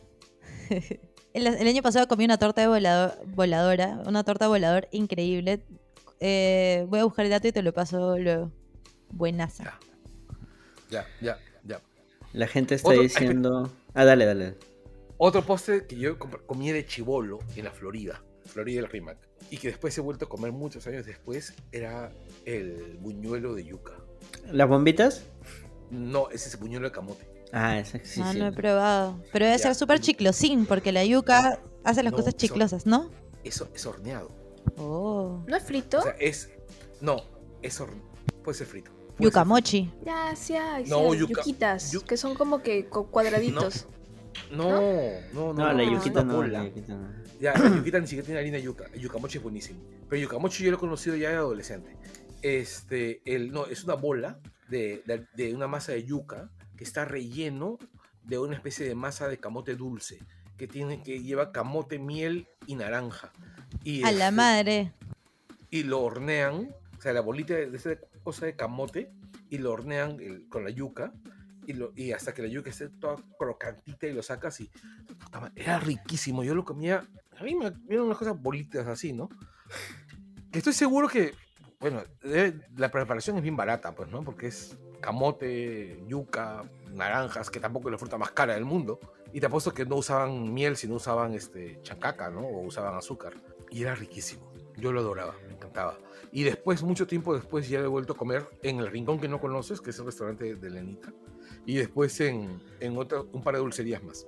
Solo la, la aclaración para, para Daniela, y bueno, para el- mucha gente, yo también esto me enteré muy tarde en mi vida. Originalmente las yuquitas sí llevaban harina de yuca, pero luego más barato salía hacerla con harina común y silvestre de trigo. Y esa Sí, es la a que me se mucho. popularizó. Y son muy ricas las yuquitas, a decir verdad. Son, son deliciosas. Hablando de la yuca, mañan esos, esas rosquitas de yuca de la selva que son buenasas. Ah, la que son Muy durazas. Son súper neutras. Sí, qué rica. Sí, son, son ricas. Son Tengo ricas, pero yo... pregunta. Dime. Hay un dulce que parece, este, que es bien dulce, bien dulce, es duro y parece un pedazo de, de madera. Ah, eso que es blanco. Sí, Ajá. sí, sí, que es blanco y que se, que se jala para hacerlo. Que lo jalan, lo jalan, lo jalan. Melcocha. Que tiene como ¿Se llama rayitas, ¿no? bizcocho? Ajá. No, o sea, que tiene, que tiene, claro, que tiene como estrías a lo largo. Ajá, que venden afuera de las iglesias, así. Sí, ay. Ya, esa vaina se llama melcocha. Y lo, us- y lo producen jalando, estirando el azúcar, luego lo vuelven Ajá. a estirar y lo vuelven a estirar hasta que se va llenando de aire y se va a convertir en una vaina Eso. Y se pone blanco, porque en verdad es Es- transparente y lo jalan tanto que se pone blanco. porque se llena de aire y el aire refleja la luz. Ah, y son, y sí, Oh. pues, luce como tiritas de, de maderita. Sí. Claro, parece Efectiva- incienso. Ya, esa vaina es, es el, es este, el, es la melcocha. Nunca le tuve demasiado cariño. Nunca le tuve demasiado cariño. Y yo soy muy dulcero. Pero este, por cierto, hay una cosa que alguien me, alguien me comentó en su momento, que es que había Sammy. eh, que esas yuquitas que esas yuquitas fritas de carretilla también las ut- utilizaban para el ceviche en algunos lados. De hecho, esa persona me lo dijo en su momento, que el ceviche de su infancia y él lo recordaba con esas yuquitas. Fácil no había para la papa. No, y, e- y es, y esa persona creció en el Callao. Sí, yo nunca he visto. Aunque, o sea. Es mayor que. Es de mi generación. Ya, por eso, yo nunca he visto ceviche con yuquita. Pero en el Callao sí es muy popular la yuquita en sí. Entonces, sí, pues es muy probable que en algún momento haya habido un crossover ceviche-yuquita. Sí. Yo recuerdo que el Callao, este, lo que yo sí. Yo, yo de chivolo solía ir pues a la, a la punta. Este, el, una cosa que, a la que yo era adicto era al pan con pejerrey. De, ahí Uh. de las calles del Callao. ¿Sabes quién hacía un rico pan con pejerrey? ¿El Rovira? Pero no te molestes. eh, Rodrigo Banjaman. Probablemente sí. Un Probablemente cocinaba mejor de lo que canta. Ah, qué cabrón. ya, bueno, sigamos. Hace rato me, me cortaste porque acá en los comentarios estaban contando. Este combo, combo salía del colegio, dice Eduardo Chávez, que era tu papita rellena de 20 céntimos, tu canchita de 10 céntimos con ají y tu gelatina esa que venía en bolsita de, de marciano. Brutal, brutal el impacto.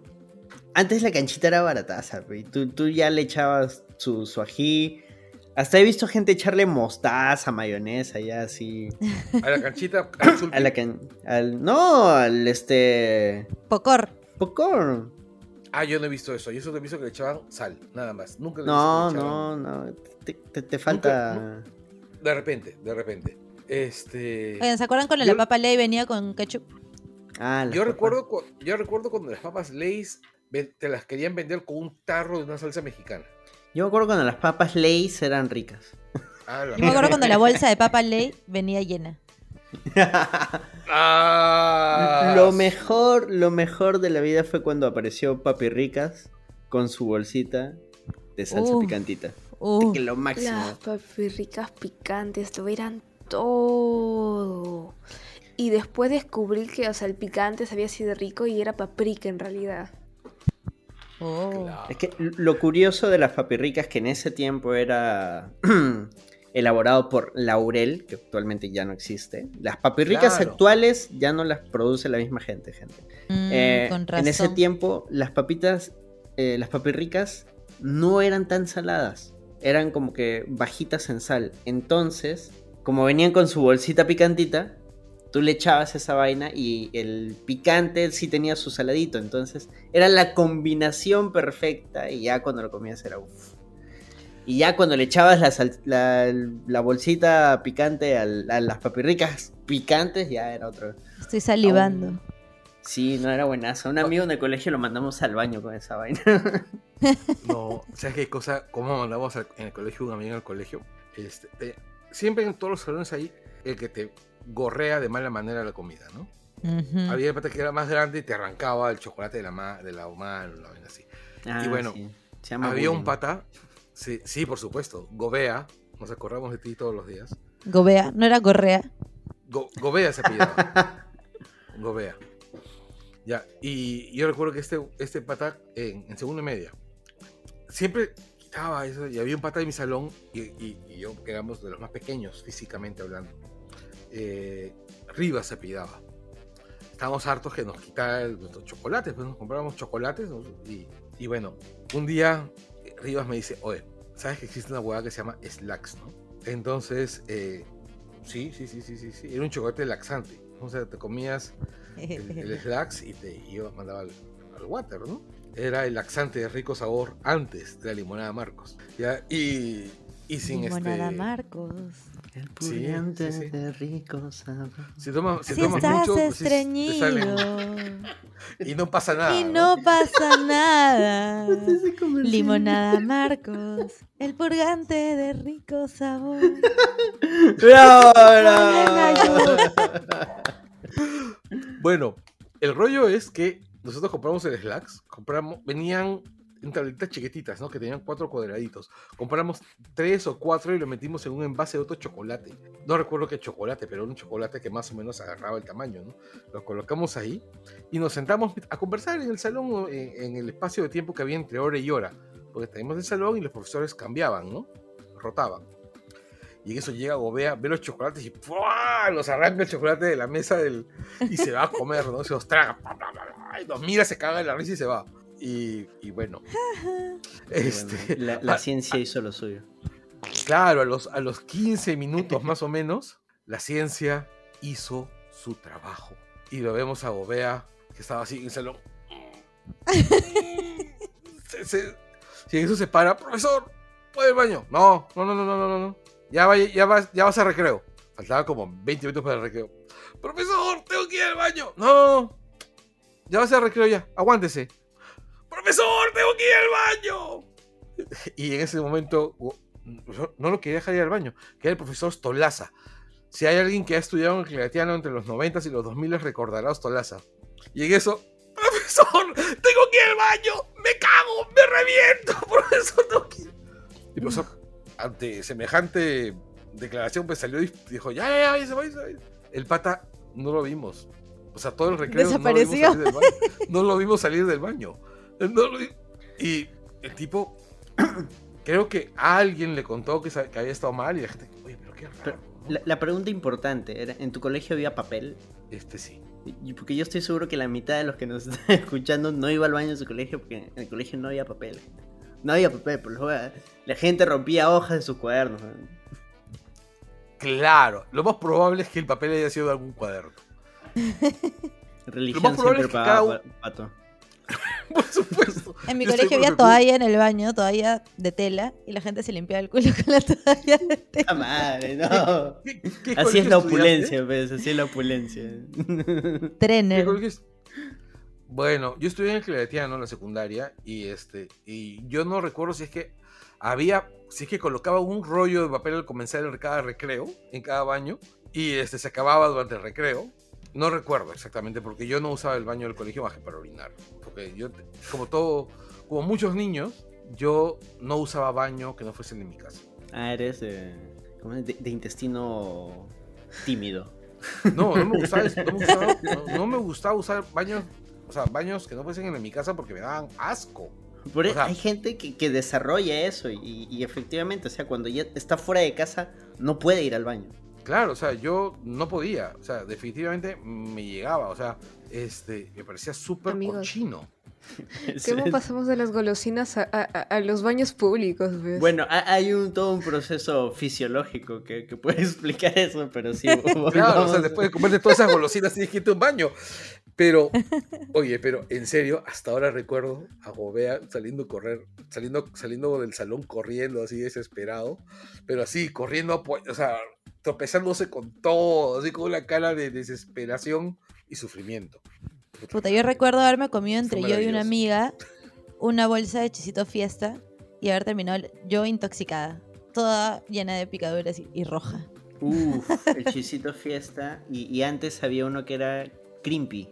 Crimpy, claro. ¿Te acuerdas los aritos? Los aritos. Los aritos de Crimpy, qué rico el que era. No había cómo le hacer. ¡Ah! No me No acuerdo recuerdo de el cusi-cusi. El cusicusi eh, creo que también eran de Crimpy, pero era en, en, en bastoncitos, era el, el normal, ¿no? El- Creo que el yo he visto en, en Minca, todavía venden. No sé si, si es Wow. legal, si es ¿Sigue bamba, existiendo no cri- sé. Crimpy? No, o sea, la bolsa creo que dice Crimpy, pero em- empiezo a sospechar que es bamba. Crumpy. Pero, sabe igual de tóxico y, y- y rico. Crimpy le pertenecía a Molitalia. Ah, F. Y Molitalia, y Molitalia ya no existe. El, ¿Saben qué cosa? A mí me gustaba de Crimpy las palipapas. Eran muy ricas. Eran muy neutras y le podías poner Ah. cualquier cosa encima. Que son estas que están hechas de harina de papa. Claro, que eran como. Eran la versión tubular de cómo se llama de eh, los. de las Pringles. de las Pringles y low cost. No, pero en Muy ese low tiempo cost. había varias de esas. Y de hecho, ahorita, ponte, si te vas a Arenales y compras en estos este, snacks dulces japoneses, ¿Japoneses? coreanos, sí, hay unos que, que son así. Sí. Pero de más sabores, ¿no? De, de- de camote, de papa. Y medio Claro, no- también. No, son caros, definitivamente. Hace unos es la días misma estaba con, yo estaba con una amiga este, el- saliendo de. comprar- o sea, me había ido a comprar. ¿A dónde nos habíamos ido a com- a comprar? ¿Dónde estábamos? Estábamos por. Lo espérate, ¿por dónde, por dónde, por dónde? Bueno, ya no me acuerdo, ¿ya? Ya, el rollo es que. Ah, no, sí, estábamos por el Parque Kennedy. Nos meti- terminamos en una tienda. Terminamos en una tienda donde encontramos esos dulces japoneses. Este. Mochi. esta- estas bolas, estos mochi con helado por dentro. Mm. Que son buenos, ¿ya? Nos ponemos fancy. Mochi. Ya, y espérate.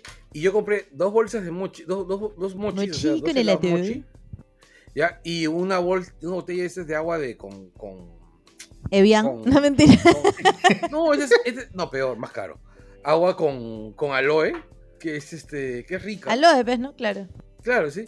Y, y cuando pagué, me dijeron 36 soles. Y yo, Ah, caray. sí, 36 soles por dos bolitas de helado y una botella de agua. Puta, ayer me comí un minpago de 14 soles 50. Ya. Pero estaba relleno de, de pato, chancho, salchicha china, pollo, Ah, huevo. valía. va- valía Ya, ya, o sea, estaba, estaba relleno de todo lo que sobró del. Estaba relleno del langoy, el chifa. Exacto. Estaba relleno de lo que sobró Mm. del. Sí. Daniela, ¿por, por tu con- barrio venden mochi? No. Vendía picarones. Uh, no. Puta madre, Es picarones. Y, rico. y ¿sabes qué cosa también era muy buena? Cuando yo era niño, vendían frejol colado en barquillo de helado. O sea, en esos ¡A barquillos. la madre! ¡Qué en- buena en idea! en esos barquillos de wafer, los chiquititos, o sea, o sea, habían los helados de carretilla, los Onofre y todas esas huevadas, pero además había un helado low cost que era muy rico, que era un helado de agua, que El venían en ponche, unas ah, no. carretillas que eran muy parecidas a las de a las de cómo se llaman los de Donofrio, pero te vendían el helado en barquillo y te, y te cobraban por bola y tenían unos barquillos chiquititos. Y tenían, también te podían vender tipo sándwich, o sea, dos barquillos que tenían forma de pescadito, que los llenabas con, con- con dos o tres bolitas y los cerrabas tipo sándwich. Ah, como los tailandeses, así los barquillos. que Claro, ahora se ha puesto de así. moda, pero. Y, y el helado es, no tenía sabores, o sea, tú medías los helados de todos los colores mezclados así, porque todo sabía a, un saborizante químico, ¿ya? Y era rico, era muy barato, y yo compraba de niño. Y vendían eso en los eventos, o sea, las procesiones, las ferias. En el campo de Marte siempre habían ferias. O los circos. Cuando venía el circo Fuentes Gasca, el circo Tivoli, todos esos circos. El circo Orlando Orfei, que vino también cuando yo era chivolo. Todas esas huevadas Y te, entre ellas vendían el frejol colado en barquillo. Que era un frejol colado que lo habían puesto dentro del barquillo como, como una semana antes. Entonces el frejol colado ya estaba todo duro. Porque el frejol colado se, se endurece de- cuando pasa mucho tiempo ex- expuesto, ¿no? Pero igual me lo tragabas y buen caso. Da- Daniela, tú ibas a, a contar algo, me parece. No, iba a mencionar el ponche que vendían saliendo del colegio en invierno. Que era buenazo. Ah, el y ponche de barato, huevo. muy barato. Claro, el que vendían. Ese huevo de heladeros. choco, choco, choco, choco. Ajá, ajá. Y lo vendían también en los conitos. Claro, ponche, ponche de huevo. Puta, nunca he probado eso. Siempre me dio miedo que tenga huevo. Crudo. Tiene huevo. pues. tiene huevo. Tiene, tiene clara de huevo. Ah, la salmonela. Claro. Claro, la, sal- la Salmonela en salmonela. cono. Enfermedad del pasado, en verdad, ¿no? Ya. Claro. Sí, muy O sea, raro ahora- acá. Acá, al menos en Perú, ¿no? Porque hay países No. donde sí. Pero son esos miedos que te meten tus viejos, pues, ¿no? Que te dicen, no, huevo crudo, no. Yo recuerdo. Lávate las que manos. En, en los noventas hubo una selección de fútbol, una selección peruana completa que tuvo que ser desconvocada porque todos se enfermaron por salmonela. Todos. todos. Este, Ah, porque y- el ponche, el ponche de huevo. El y- pisco y no, sour. No, no, fue. No, fue. Les dieron salpicón de pollo. La mayonesa. Claro, había un jugador de fútbol que se llamaba Alessandro Morán, que lo fregaban de rústico y decían, es la primera vez en su vida que come salpicón de pollo. y, y le da salmonela, pobrecito. Y, y había un, un narrador, un comentarista deportivo, que era una basofia, pero el tipo era un genio, que se llamaba este, Leiter García Oliva. Leigaroli, también conocido como El Bocón, o Rasputín. Él fue el, que, el creador del personaje El Bocón, que luego se convirtió en un diario deportivo. Él ponía chapas y él ponía las mejores chapas a los futbolistas nunca. A Marco Valencia, que era un jugador exquisito, le puso desmotivado. Desmotivado Valencia. Le puso, este, ¿cómo se llama? Tenista Roberto Martínez. El Chorri era cuerpo de gasfitero. Este, sus chapas eran increíbles. Era, un, gran, era un gran. Y él hacía, hizo la crónica de esa enfermedad de esa salmonelosis. Decía de que las enfermeras apostaban por cuál cuarto de jugador apestaba más. O- otra vez terminamos en el baño, ¿no? Puta madre, sí. A ver, este, ¿a quién recuerda, quién recuerda con qué técnico de la selección peruana ocurrió esto? Yo pensé que ibas a regresar a las colosinas. Ya, pues, técnico. Carlos, eso de momento FIFAs. Ya, eso lo, lo dejas para los escuchas. y ahora sí, Ya. volvamos. Hablando de esos dulces que vendían fuera del colegio, no sé si se acuerdan de estos tubitos, que eran tubitos de, de, de tinta De lapicero. manjar blanco, no. Ah, no, no, no, Ah. pero esos también. Que eran... ¿Qué que- Llenos de, de, este, de dulcecitos Ah. chiquitos. De pica pica dulce. Sí, sí. ¿Cómo se llama eso? Puta, no sé, el tubito de caramelito. Y, y que el- el- venía encima con un juguete, venía con un anillo, un tatuaje. A veces hasta el juguete era más grande que- que, la hueva. A mí me lo vendían sin juguete, qué triste. Ah, ya no agarraste ese- esas épocas que venía con, con juguete. De ese había varios. Puta, sí se, se, se veía truchazo. Grajeas eran grajeas. Grajea, esa es la palabra. O en mi colegio vendían chup de Coca-Cola, qué rico. Chup de Coca-Cola. fancy, pero fancy, ¿no? Claro, pues el trainer. Por mi cole nomás vendían de agua. No, pero había lo- los marcianos, los marcianos los que se preparan en su bolsita, y había unos que eran los chups, que, era- que ya era con marca. Ah, esos azules. Ese, no, había de colores. Claro, que, que ese sí le llamaban chup. Y las gelatinas, ¿no? Que hace rato mencionaron, que era igualito, en la misma bolsita, pero era gelatina. No sé si a ustedes también les pasaba que los marcianos así de fruta era un precio y con leche era otro precio. Ah, claro. Sí, China más caro. Ajá, por la Claro. leche. Pero era más en, o sea, en mi barrio eran, eran los chups más baratos eran el de chicha, el de maracuyá y me parece que el de fresa con agua. Y de ahí venía el de fresa con leche, el de lúcuma, que siempre era con leche, Lúcuma con El de leche, chocolate. el, el de chocolate y... Ah, el de mango también era barato. También era barato el de mango. Y no había mango con leche, evidentemente. Sí había. Bueno, en mi barrio no había mango con leche. De hecho, acá hay una eterna discusión entre el nombre de, de la golosina, del producto golosinario, que la gente está entre llamarlo marciano o en el norte le llaman bodoque. Eh, acá, no, ellos le dicen, no sé, acá siempre ha sido marciano. El norte es otro, es otro lado. Es otro país, limeño, ¿no? limeño Hace poco- centrista. Hace poco me fui al norte y comí esas bolitas de tamarindo con azúcar. Puta, qué ricas. ¿Han probado? ¿Cuál, cuál? ¿Cómo era? Es como ta- ta- tamarindo que lo, hier- lo, lo hierves con azúcar hasta que se forman unas bolitas y luego las, las, la- las, las sobas por, por azúcar granulada y son unas bolitas aciditas, súper dulces, deliciosas. Ñam. No, no he Y cocada, probado. obviamente, comí también allá. Ah, no, cocada sí. No. Ese sí era too much para mí. No soy muy fan del coco y la cocada. Cocada, maja blanco, cocada, Ah, puta, qué rica. Mi mandíbula. Mis Ya, sencillas. este. No, este. el- No, cocada no. Un postre que, que sí, este. Sí recuerdo, o sea, de, de chivolo, que era también dulce de calle, era esos caramelos, esos chupetines que venían con. En vez de tener un palito, tenían un avioncito de plástico, un juguetito. Y tenían forma así como un conito alargado, que podían ser rojos o amarillos. Ah, no la, no la. Que vendían, que eran de caramelo, de caramelo artesanal, ¿no? Ya muy antiguo ya. Ah, espera, como los No bastoncitos lo de Navidad. visto. Sí, y estaban envueltos en papel manteca y era recontra difícil sacarle el papel manteca a esa mierda. Porque estaba pegado. ¿eh? Exactamente, porque estaba pegado. Era este. Eran muy ricos esos, esos chupetes. Estoy seguro que si los como ahorita me van a parecer horribles. Pero en- cuando era niño eh, me, me parecían deliciosos. Eso y Ah. los barquillos. La nostalgia es poderosa. Claro, los barquillos. Los barquillos, esos cilíndricos. Qué que rico, los de la playa. Claro, la- o el canchero que vendía al colegio, o que se por, paraba en la puerta del ¿Quién, colegio. Carlos? El canchero, Ah, con N.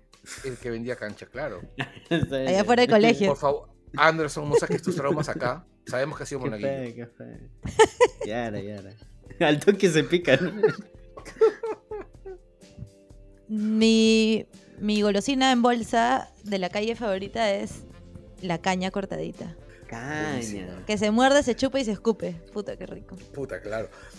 Yo nunca fui muy fan de eso, pero ¿sabes qué cosa me mataba? Era yo caminaba por la calle, felizmente, una de las grandes cosas de haber crecido en Jesús María, y siempre lo voy a repetir, es haber crecido cerca de un mercado y que las carretillas de, de fruta cruzaban a Jesús María y rodeaban el campo de Marte. Yo salía a jugar al campo de Marte y vendí, pasaba el vendedor de piña. Vendía rodajas de piña a las que les habían cortado ya el, el- el- el centro. Uy, la piña corta. No, la, la parte, la parte cortalengua Sí. ya la habían removido. La Ah, parte, no, que es la entonces parte del esa centro. no vale, pero esa no vale. Ya, y este, Jesús María Pérez. Este, el, se habían removido eso, le echaban azuquitar y canela y te vendían tu rodaja. Ah, su con azúcar y Ah, canela. Fancy, fancy lo va. Claro. Y tu papelito. En tu te daban una rodaja con papelito y le echaban azuquitar y canela. No, mi Con razón eres tan quisquillosa con la comida, pues Carlos. A ti te echaban azúcar y canela en la piña. Sí, pero uno en su barrio con, con todo y la parte y te así ácido, ¿no? Que te corta la lengua. Ah, No, no, no, Gracias, señor. no, no. Estaba muy rico. Jesús María Rulea. De ahí sandía, sandía también vendían así tu, tu porción de sandía. Ah, la sandía. Sandía, claro, la sandía. la rico. sandía me la Sandía. daban con un poco de, No, la sandía. de yo salsa etérea. Yo recuerdo, yo recuerdo que compraba la sandía en. Primero que cuando yo era chivolo, yo pensaba que la sandía era cara. ¿Ya? Yo pensaba que la sandía era cara. Y luego, yo recuerdo, no sé si es si son defectos de la memoria, yo recuerdo que las sandías eran inmensas. Eran inmensas porque yo recuerdo que tenía amigos del barrio, que eran niñitos, como yo en ese entonces, que se iban al mercado y se compraban una sandía, por ejemplo, y la traían en una canastita entre los dos. Ahora, yo, ahora con los años me doy cuenta que es básicamente porque ellos eran chiquitos y compraban una sandía grandota, ¿no? Que tenía varios kilos, ¿no? Claro. pero eran sandías bien grandes y, y yo recuerdo que las tajadas de sandía, o sea, o la comprábamos, en- comprábamos la sandía entre varios chivolos del barrio, o sea, una sandía, ¿no? Y comprábamos, hacíamos chanchita, comprábamos una sandía y las cortábamos en tajadas, ¿no? Y era lo más refrescante del planeta, pues, ¿no? Más refrescante que una chiqui. Yo no llegué a la chiqui. La chiqui ¿Qué? Es muy posterior, es muy posterior. Ah, Siempre ¿de- odié la chiqui. ¿Qué? Yo, ¿Por qué? las gaseosas que La yo tomaba, mira, las gaseosas que yo tomaba de niño eran Lulú, Lulú, Twist, que era A como la... Esa era de Twist naranja. y. Lulú, Lu- Lulú y Twist eran de naranja. Pero Lulú tenía más sabores. No, Lulu tenía más sabores, claro. Twist era de naranja. Así es. Bimbo. Tengo una canción, naranja. tengo una canción. ¿Cuál? Bimbo sabor de frutilla, el sabor de maravilla. Lo dice la Claro. gente porque es diferente. Bimbo, bimbo. Claro, o sea, Bimbo tenía el osito. Tenía Yo no tomaba bimbo, pero esa canción yo la jugaba así como juega de manos cuando era chivola. Y luego era bamba, bembe, bimbi, bombo, bumbu. Y este. Y me la, ense- me- o sea, me la enseñó mi tía, creo, y mi tía debe tener tu edad. Tío Carlos. Mm, Ya. Entonces, eh, yo no probé bimbo, pero me sabía la canción. ¿Qué dices, Daniela? ¿Bimbo no es el de los panes? No, eh, es que es- esa es la historia. Este, hay una historia interesante. Bimbo tenía la patente acá, ¿ya? Del, del osito y toda la gracia, ¿no? Y de la marca Bimbo. Y estaba asociada a Coca-Cola Company. Com- Coca-Cola había comprado la, la marca Bimbo. Y como no hacían ya casi nada, y Perú es informal, simplemente se olvidaron de registrar la marca y seguían produciendo. Y llegó Bimbo, vieron que no estaba registrada, registraron el osito y se acabó. No. F por Sí, la ese es- ese. Eso es algo que me lo contó, este, ¿cómo se llama? El La- mismo osito bimbo.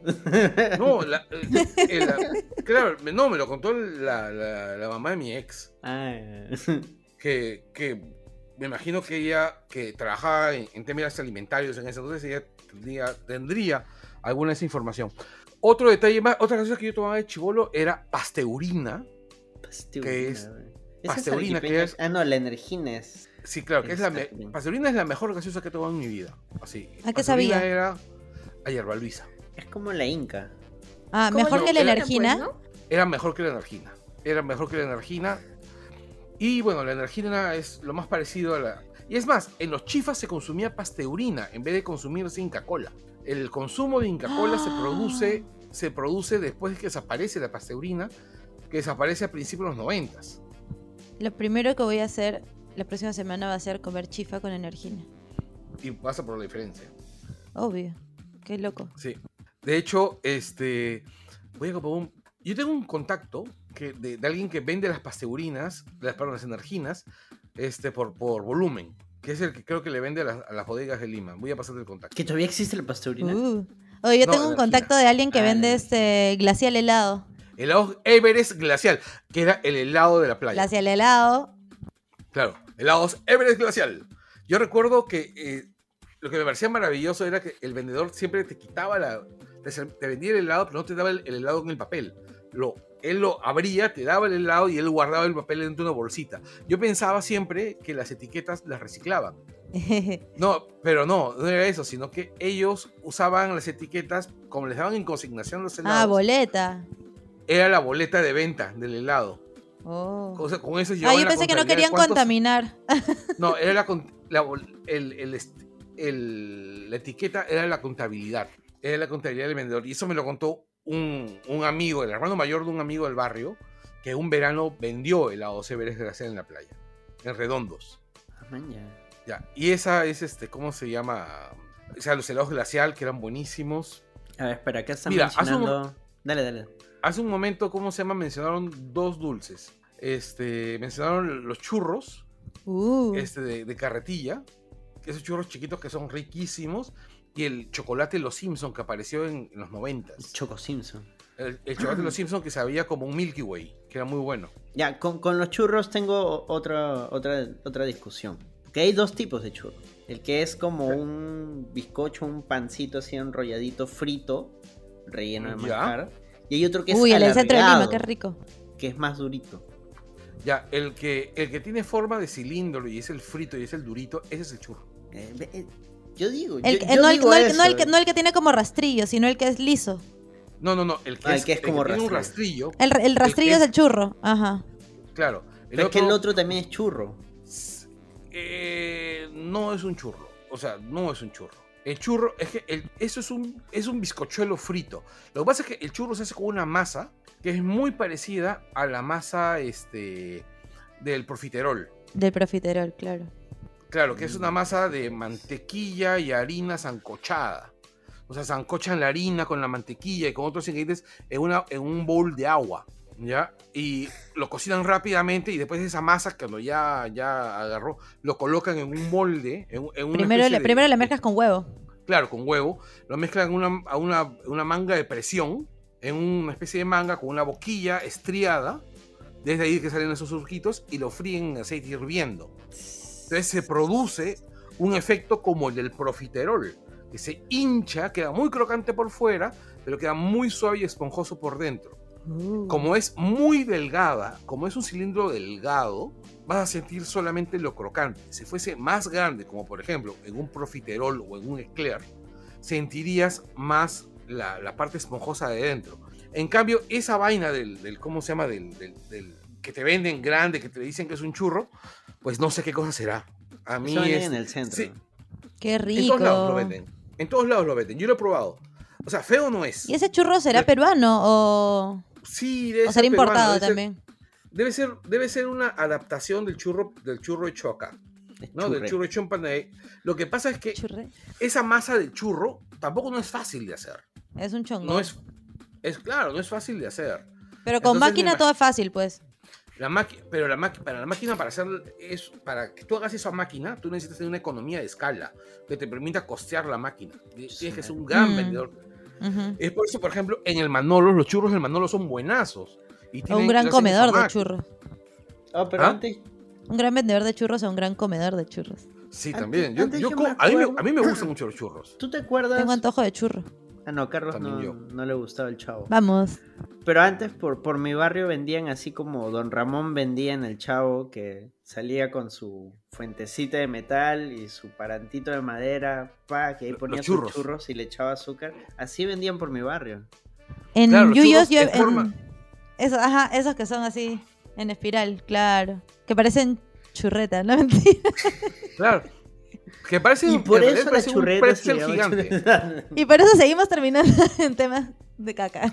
Sí. De baño, Ya, sí. yo, recu- yo recuerdo que una vez, ya este, muchos años después, cuando yo tuve que viajar a Barcelona por una feria internacional de libreros, a media cuadra, dos cuadras del hotel donde yo me hospedaba, que era en la avenida Diagonal, había una churrería, que era como, como no sé, los que usted, los que conocen la avenida, la avenida Salaberry, sabrán que hay un Mr. Taco más o menos a la altura de la cuadra 9 o 10 de Salaberry Yes. pasando. Ya. La chu- esa churrería era una vaina así, como ese Mr. Taco. O sea, un kiosco muy grande en la mitad de la avenida y decía churrería con X, ¿no? Churrería. Churrería. Y, y te vendían los churros con chocolate. Un chocolate malazo, pero los churros eran increíblemente. Ah, compensa, Y- compensa. Sí. Claro, solo en Paquitas Salas. Aunque hay una churrería, o sea, a- en pues, Rappi he visto que a mi casa viene uno que sí, que incluso te manda para que tú mismo rellenes tus churros. Sí, sí, Claro, sí, sí, sí. Mm. Ya, este, por ejemplo, una de las cosas que, que- que siempre hago cuando yo me voy al, al Real Plaza del centro de Lima, porque no los he visto en el Real Plaza, por ejemplo, de Salaberry, que es al que normalmente voy, este, y voy por un motivo bien simple. El Real Plaza de Salaberry tiene estacionamiento vigilado para bicicletas. O sea, Sí, es- con rejita, todo bacán. Exacto, sí. Ya. Y el, el, voy al centro, en el del centro te venden churros rellenos. Oye, en el de Salaberry también. ¿Sí? Primer piso, sí. Ah. El otro día traté de comprar, pero se les había muerto el sistema. Pero ahí están, ¿ah? En como que al centro del pasadizo principal de- del primer Ya. piso. Ya, nunca llego ahí. O sea, yo paso, por lo general voy de ahí del frente al, al Maminos o este, o al cine, cuando iba al cine para allá o al, Ya se al puso fancy otra vez. ¿Para Mm. qué voy a ir al, al, al Real Plaza? Voy a tragar. Si no terminamos hablando del baño, terminamos hablando de un local fancy de Bueno. pastelería. Este, el. Pucha. Ya, el. Pero sí, puta, los churros son demasiado ricos. Vol- Volvamos acá, Jesús Celestino estaba pidiendo que hablen de Canada, Canada Dry, Guaraná y por acá por, in- por Uy, qué rico guaraná. Oye, en están, mi pero- nido. Perdón, Dale, perdón. dale. ¿Saben qué cosa? Dale, dale. Que en mi nido única- regalaban guaraná. Claro, la guaraná. Nos volvieron Bacus adictos de chivolos. Bacus una Ah, es campaña un plan a largo fuerte. plazo. Bacus hizo una campaña muy fuerte con guaraná. De hecho, No, me regalaron guaraná, me la quitaron y luego me la trajeron y fue como, amo la guaraná. Ya, el Bacus hacía una campaña de, de- una campaña tan fuerte con Guaraná que las divisiones menores del Sporting Cristal tenían su polo de publicidad, o sea, todos los, po- lo- las divisiones mayores y juveniles tenían su publicidad de Sporting Cristal, ¿no? Y, y decía Cri- Cristal, cerveza Cristal. Pero los menores tenían su polo de publicidad de Guaraná. La guacalá. Ya. Y claro, la Guaraná cuando yo era chivolo a mí no me gustaba, ¿no? Aparte que Pero- sin helar, eh, Sí, pues, pero por cierto, hablando, estaba hablando de la piña cana dry. no sé si se han dado cuenta que la concordia de piña es tan rica como... es- Qué Uf, rica. no, la concordia de piña. Ambrosía. de. Denme un segundo. Es buenaza la. Y la chaposa más sabrosa. Uf, con la Qué inglesa. rica. Que luego la compraron, lastimosamente. Y una época, eh, en cuarto y quinto secundaria, de pronto me di cuenta que existía el chocotón. Y me di cuenta que mi- en, en el kiosco de mi colegio vendían chocotón y vendían cola inglesa. Puta, todos los recreos me comía A la un chocotón y una cola inglesa. Ale, eso es un shot de azúcar. Hay una anécdota Le que, creo es- con lo que, ¿Qué dices, Daniela? ¿Qué? que yo le creo con eso de que nunca se empalaga. Yes. Hay una anécdota que siempre me cuenta mi mamá y es que antiguamente tú podías canjear de cola inglesa, creo que era con las chapitas. Algo que Carlos ha ido por su concordia de piña. Oye, Mira, cuando, cuando la abras y suene el gas, por favor, ponte cerca al- al- al micro. Pero antes de eso golpeó el micro. Decía, este, mi mamá contaba que antes podías canjear, me parece, con las chapitas de cola inglesa, algo que era como una pelotita. Pero, por cierto, sí, claro, que ponías hielo dentro y que pasabas de Exacto. botella a botella. Y que enfriaba. ¿Pasaba de botella a botella? De botella, perdón, de una botella a una jarra. Ya, y este. O y no directo era a tu boca. ¿no? O a un vaso. Pero no, ya, Lulú, este, cola inglesa no era la chaposa más, más sabrosa, sino era Lulú. la Ah, chaposa era más Lulú. sabrosa. No, pero de ahí fue cola inglesa. De ahí fue con la inglesa, pero antes Porque le ponían las chapitas, pues. Ahí está con su taza. Oh, yo también tengo mi taza así. Recuerda que estás en un podcast que lo vamos a editar en audio y, y lo que muestres a la cámara no se va a ver, así que tienes que describirlo. Yo también tengo mi taza de lágrimas de Fujimoristas, Carlos. Ah, Ahora sí. Así es. Carajo, qué rico. Oye, pero había varias cosas para canjear con gaseosas, ¿no? O sea, ese de... Por supuesto. Había una serpiente que se canjeaba con Coca-Cola. Que era como un, como un rompecabezas, que era una cosa larga, que eran varios triángulos que estaban pegados y que rotaban. Entonces tú ibas, ibas dando vueltas y era como un rompecabezas, pero que era como un cubo, como un cubo Rubik. O sea, cada, cada Ah, triángulo sí. roda, este, ¿cómo se llama? Rotaba 360 grados. Perdón, este, pero sobre un solo plano. Y que truco, truco, truco, truco, truco, truco. Claro, track, track, track, track, track, track. Y podías hacer un montón de figuras. Yo recuerdo que tenía esa vaina de ahí. Oye, yo Ya, tenía de mi ahí- tomatodo de los, de los picapiedras de Pepsi. El gol gol de Coca-Cola. Eh, ah. El gol gol era, eran dos pelotitas que colgaban de una pitita y tenían una especie de llavero en medio. Entonces tú los veías, tac, tac, tac. Ah, era porque se sí, era porque se Sí, y ¿sabes qué cosa? Esa hueá te golpeabas los dedos y te dolía horrible, te quedaba la uña morada porque eran dos pelotitas bien duras para resistir el golpe, ¿no? El gol, gol, gol, gol. Luego estaba la paleta pelota de Coca-Cola, Fanta y Sprite. Estaban los yoyos. Habían los yoyos que eran el nivel profesional y el normal. De ahí, ¿qué más habían? Los carritos de retrofricción de Los Coca-Cola. carritos. ¿Y se acuerdan de, de los posavasos con modelos de los 50 de Coca-Cola? Claro. Eso yo tengo todavía. Ya, este, por ahí, mi, mi mamá, mi hermana todavía tiene el, el Mundi Picnic, que era una esfera que tenía, que tenía un montón de platos de, de plástico, de melamina, no sé qué material, que encajaban todos dentro de una especie de pelota para irte de picnic. ¡Ay, yo tengo eso! Te Este, encajado ¿qué todo. ¿no? Había mi mamá tenía vasos. lavandería. Mi mamá tenía lavandería, entonces eh, tenía una concesionaria de American Day Cleaners. Entonces el rollo era que, ¿dónde se canjeaba? En las lavanderías. Mm. ¡Hala! Yo me acuerdo de la época todo. en la que sacaron muñequitos de Digimon. Ya, Ay, yo me acuerdo que... Ah, ¿verdad? Yo recuerdo que Signal, que era una- un dentrífico de esa época, que era el primer dentrífico con rayitas, sacó una, una serie de muñecos que eran los espaciales, que eran Oye, como pitufos del espacio. Pero estamos en productos golosinarios. pues. El dentrífico. ¿Te comías el dentrífico? Si me dices que te comías el dentrífico, cuenta. Ese, ese, ese dentrífico era rico. debo Ah, ya, admitir. sí. Todos Oigan. nos hemos comido en algún momento el dentrífico. Hablando de cosas que no se comen pero se comen, ¿se acuerdan del desenfriolito? Qué rico que era. Uy, el desenfriolito. Sí. Era buenazo. A mí me gustaban los caramelos de Book, que eran algo así como los multibióticos hoy en día. Claro, que te adormecían toda la lengua. Claro, pero este era para niños. Ah, de ahí sacaron en gomitas. Ese ya no he probado. Ese ya es más moderno. ya. Ah, Nola, Nola. A, a mí toda la vida me hablaron de las vitaminas de los picapiedra. ¡Ah! Sí. No, Carlos, era Yo extra. tuve, eran deliciosas. Nunca las vi, nunca las conocí. Nunca las conocí. Este, el, yo recuerdo, lo que yo recuerdo que habían eran unas gomitas que eran para dormir. O sea, que eran Para como- chivolos. Creo que sí. O sea, que eran Gomicepan. gomitas. No, o sea que eran unas gomitas que eran para el niñito que no podía dormir a tiempo, que, que recuerdo que, que alguna vez las he visto, ¿no? Yo era un niño- Clonamitas. que yo era un Hablando niño, de, este, hiperactivo.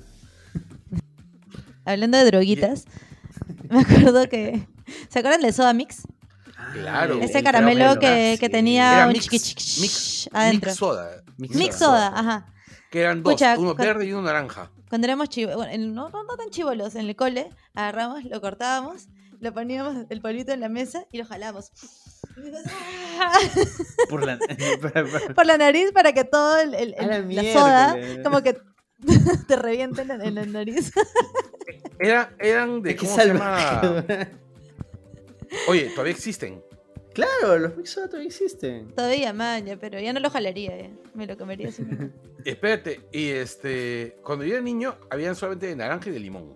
De Creo que todavía hay esos nomás. Yo solo cola. de esos. Sabor a cola había. Sabor a Coca-Cola. ¿no? Oh. No, no, no, los que habían, los que eran sabor a Coca-Cola eran los caramelos brujitas. Los brujitas eran, habían sabor a cola, sabor, sabor este, a cola negra, a cola amarilla, fresa, chicha, Chicha y, tenían, y tenían este, dibujos de brujitas el caramelo. Y eran redondos con una depresión. Se parecían a los lightsabers, pero sin terminar de, de separarse en el medio. Daniela, Daniela. Eran- Eh, uno que sí conozco, los cocorocos. Que creo que Claro. Cocorocos, qué rico. Los cocorocos que eran blanquitos y había también de esa generación uno Uy, que los amarillos con peritas. Ese, perita. Peritas. Perita, Perita. cocorocos y el de los países, que eran las pelotitas. Claro, Claro, esos de los los países eran horribles. Claro, y los, y los cocorocos tenían una publicidad que se llamaba ¿Es un cocoroco lo que toco? no, en serio. Sí, claro. Era este. Caramelo. te- Monterrico, dicen acá. El... Ah, claro, los El caramelos Monterrico pues. eran muy. No, no, eran de chocolate. Sí. ¿Y, y el de limón cuál Claro. El de limón era el. También había Monterrico de limón. No, no, no, no había Monterrico limón, había el caramelo limón.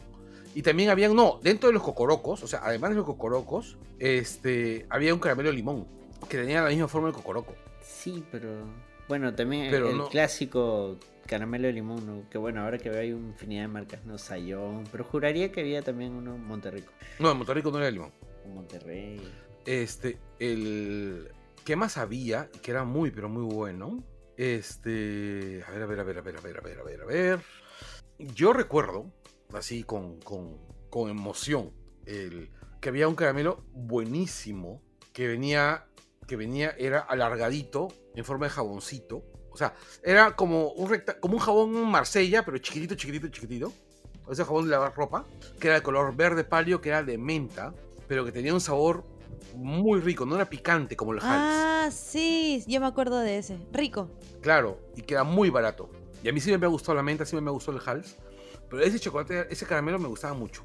Había uno de menta que era no tan no era tan rico y que estaba relleno de chocolate y que era a mí me parecía el asqueroso. El- claro, y también había un chocolate de Ah, menta sí. que estaba re- que tenía un centro líquido que se llamaba Yamint. Man, ya ese no lo probé. era, sí, había y era de Ambrosoli, Oye, ¿se, se acuerdan de Bolimbo super hiperácido? obvio. Súper hiperácido. Era bravazo. Yo recuerdo, yo tenía, tenía una compañera de universidad que era la niña confiada. Había sido criada por sus padres, por sus padres prácticamente en un, en un ambiente absolutamente seguro. La habían criado en una dimensión paralela sin televisión, sin ni mierda. Así, la chivola tenía educación, pero no, no sabía que el mundo no, sabía que el mundo podía ser duro. Y recuerdo que una vez, este, ¿cómo se llama? Me llega y me pregunta, ¿qué estás comiendo? Y yo estaba comiendo un caramelo, un caramelo, ¿no? Hals. Y me convídame. Entonces yo le iba a comer un Hals. Y le dije, no, mejor cómete este, le di un bolimbo, ¿no? Pero tienes que morderlos porque tiene un relleno rico. Y la buena lo mordió. La- todos sus rasgos así confluyeron en la punta de su nariz. Y luego me miró y me dijo, yo confío en ti. No. Me sentí Pero- tan mal. Yo me acuerdo que luego salió el super hiperácido, que era un Claro, era- chicle largo y en el empaque precisamente decía, este, si comes hasta acá, eres tal, si comes hasta acá, eres tal.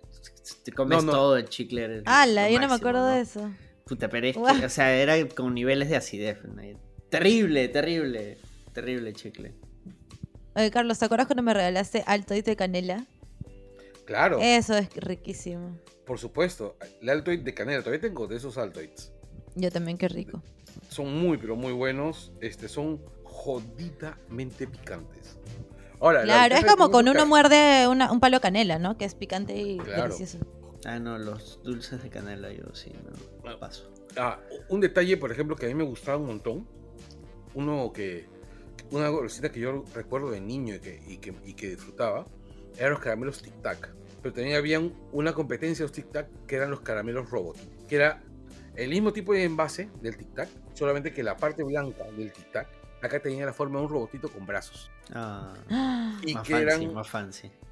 era más fa- lo vendían en las bodeguitas y en los cines. Pero era más caro, era, era caro. Yo me acuerdo que el tic tac era caro. Estaba Claro, pero 2.50. pasaba como el tic tac. Mm, bueno, es que tú eres bastante más joven que yo. O sea, es. Yo no recuerdo cuánto costaba el tic tac de niño, ¿ya? Pero lo que sí recuerdo es que este caramelo robotito era horrible. Pero me gustaba el, el, el- el estuche de robotito, que siempre eran distintos. Hasta que un día sacaron estuche de Godzilla. ¡Ah! Certs menciona Sammy. Ah, Certs, qué rico. Y las hortelas, qué ricas. Lazo. El caramelo violeta, Nolan, ¿Cuál? Nolan. ya, eran unos caramelos que te sabían a esencia de violetas. Ah, Que eran unos caramelos blanquitos como las hortelas, pero que tenían sabor a violetas. ¿Cómo sabe la violeta? Horrible. pero, Agua de azar, ¿qué? ¿Cómo es eso? pero los viejos los consumían. O sea, Fácil, de ahí sale el olor a viejo. No, no, no, no, no. Este, el, el- el- mi mamá lo consumía, mi abuelita lo consumía. Y, y alguna vez en España he visto que en algunas ciudades, por ejemplo en Madrid, eh, los caramelos de violeta son muy populares y son considerados como representativos de la ciudad. Por eso, pues están bien viejos, ¿no? O sea, Ah, por Oh. eso les cayó por eso les cayó Franco. Por los caramelos de violeta. Hablando de, de Hortela y de Certs, y esto es un anuncio a la comunidad, tengan cuidado donde compran sus pastillas para la gripe, porque a mí me pasó una vez que compré en una bodega, en una bodega random, unas pastillas para la gripe, Panadol antigripal, y cuando me la tomé, tenía un sabor extraño, un sabor conocido, medio dulzón. Siempre vienen dos, entonces yo me lo tomé de uno, de uno a uno. El primero me lo tomé, pasó, pero como te digo, sentí un sabor. Así que cogí la segunda pastilla, la empecé a lamer y era un caramelo de menta. Era un caramelo de menta de estilo Hortela. No era pastilla, así que tengan cuidado donde compren. Vayan siempre a una farmacia. Bueno, yo solamente les voy a recomendar una cosa. Si ustedes usan desodorante tipo crema, colóquenlo siempre en un espacio, en un lugar distinto que el de su dentífrico. Ah, yo tengo una historia sobre eso. Una vez Este- estaba. Cuenta, cuenta. No, una vez estaba hace- escaldada. Y entonces me eché mi, mi, mi Paulos y lo dejé ahí en el baño, pues, ¿no? Entonces mi mamá se despertó muy tempranito y agarró, se echó la pasta de dientes y de pronto escucho ¡ay! ¡ay! Y me escucho reírse y como sufrir. Y, y entonces, pero, pero yo estaba medio dormida y dije, ¡ay, qué habrá pasado! Y eh, en la tarde le digo, mamá, ¿qué pasó? Y mi mamá me dice, puta, me eché y cada vez que me echaba agua, como es grasa, era peor y era peor y no podía sacármelo de la boca. Bueno. Mira, a mí me ha pasado, también por, por no usar los lentes ahí. O sea, yo me cepillé los dientes con etiquette una vez. No, qué asco. Eso es demasiado astringente. Sí, claro. Y es, Es muy feo. pendejo. Ya, este, tuve que botar el cepillo porque me no me, res- me resistía a, a- a limpiar ese cepillo, a volverlo a usar. Me, me la- me lavé los dientes un buen rato y después me tomé la mitad de la botella de, ¿cómo se llama?, de, de. Pero una vez, yo estaba con gripe, estaba con gripe mal, antes de pandemia, ¿ya? y me despierto eso de las 5 de la mañana, así con todos los síntomas de la gripe, y entro al, abro la, voy a la cocina, yo había comprado pues mis, mi tapsin caliente, esta- este que echas al, al- al agua, al té, ¿no? Y los había guardado pues ahí cerquita, pues al, costado de las tazas, ¿no? Para tenerlo disponible, ¿no?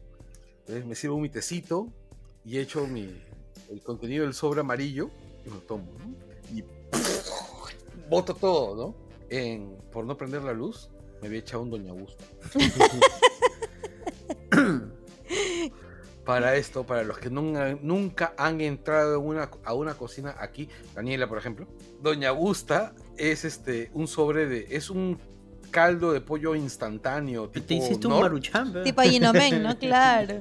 Claro. Pero es que en media, tacita, en, en media tacita de agua, o sea, Era un maruchan y concentrado.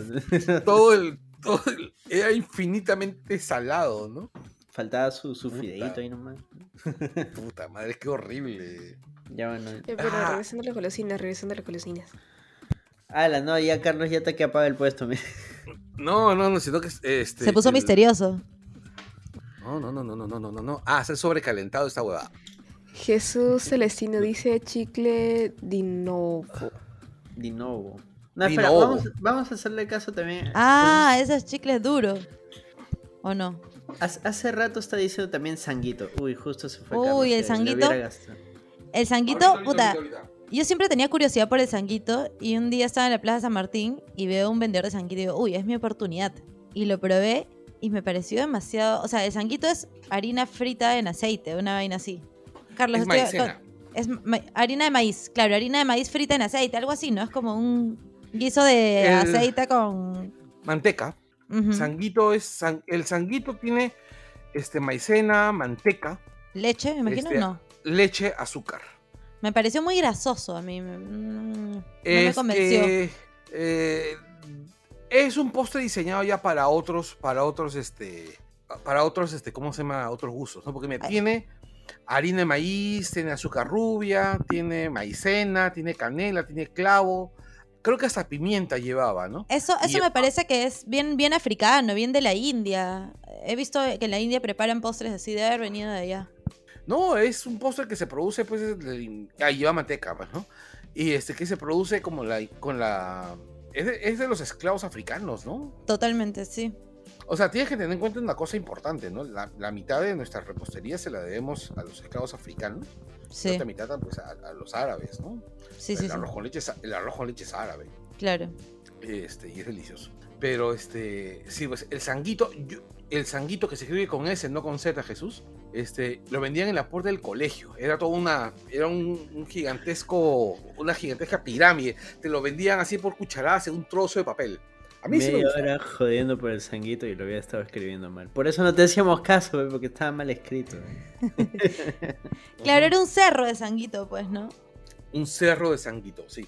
A mí la verdad me parecía rico, pero estoy convencido de que yo lo pruebo, ahora y no, no me gusta. O sea, yo recuerdo que de niño esos dulces sí los probaba con frecuencia porque habían dulcerías típicas cerca de mi casa. Estaba Lee, por ejemplo, en el mercado Jesús María, donde te vendían esas vainas. Estaba Mayurí, que estaba en, en la avenida Garzón, en la cuadra 9, donde también te vendían ese tipo de cosas. Te vendían eso, te vendían huevo chimbo, que es un postre limeño también, que es un bizcochuelo de yemas, que está bañado en un almíbar de pisco, que es muy rico. Mm, Te vendían huevo chimbo, te vendían ranfañote. qué de pan rico. con, sí, con, con almíbar, con, con fruta seca, con quesito también, ¿no? Con quesito, sí. Este, o sea, el bien me sabe también, que ya no recuerdo exactamente quién era, pero yo recuerdo que había gente que comía bien me sabe.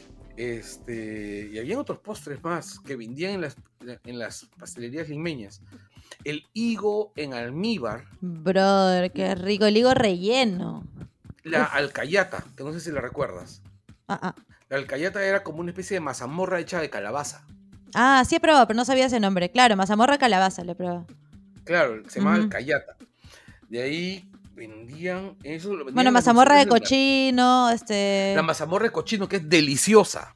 Yo recuerdo que la comadre de mi mamá siempre se aparecía, que era una señora súper dicharachera, súper ladilla.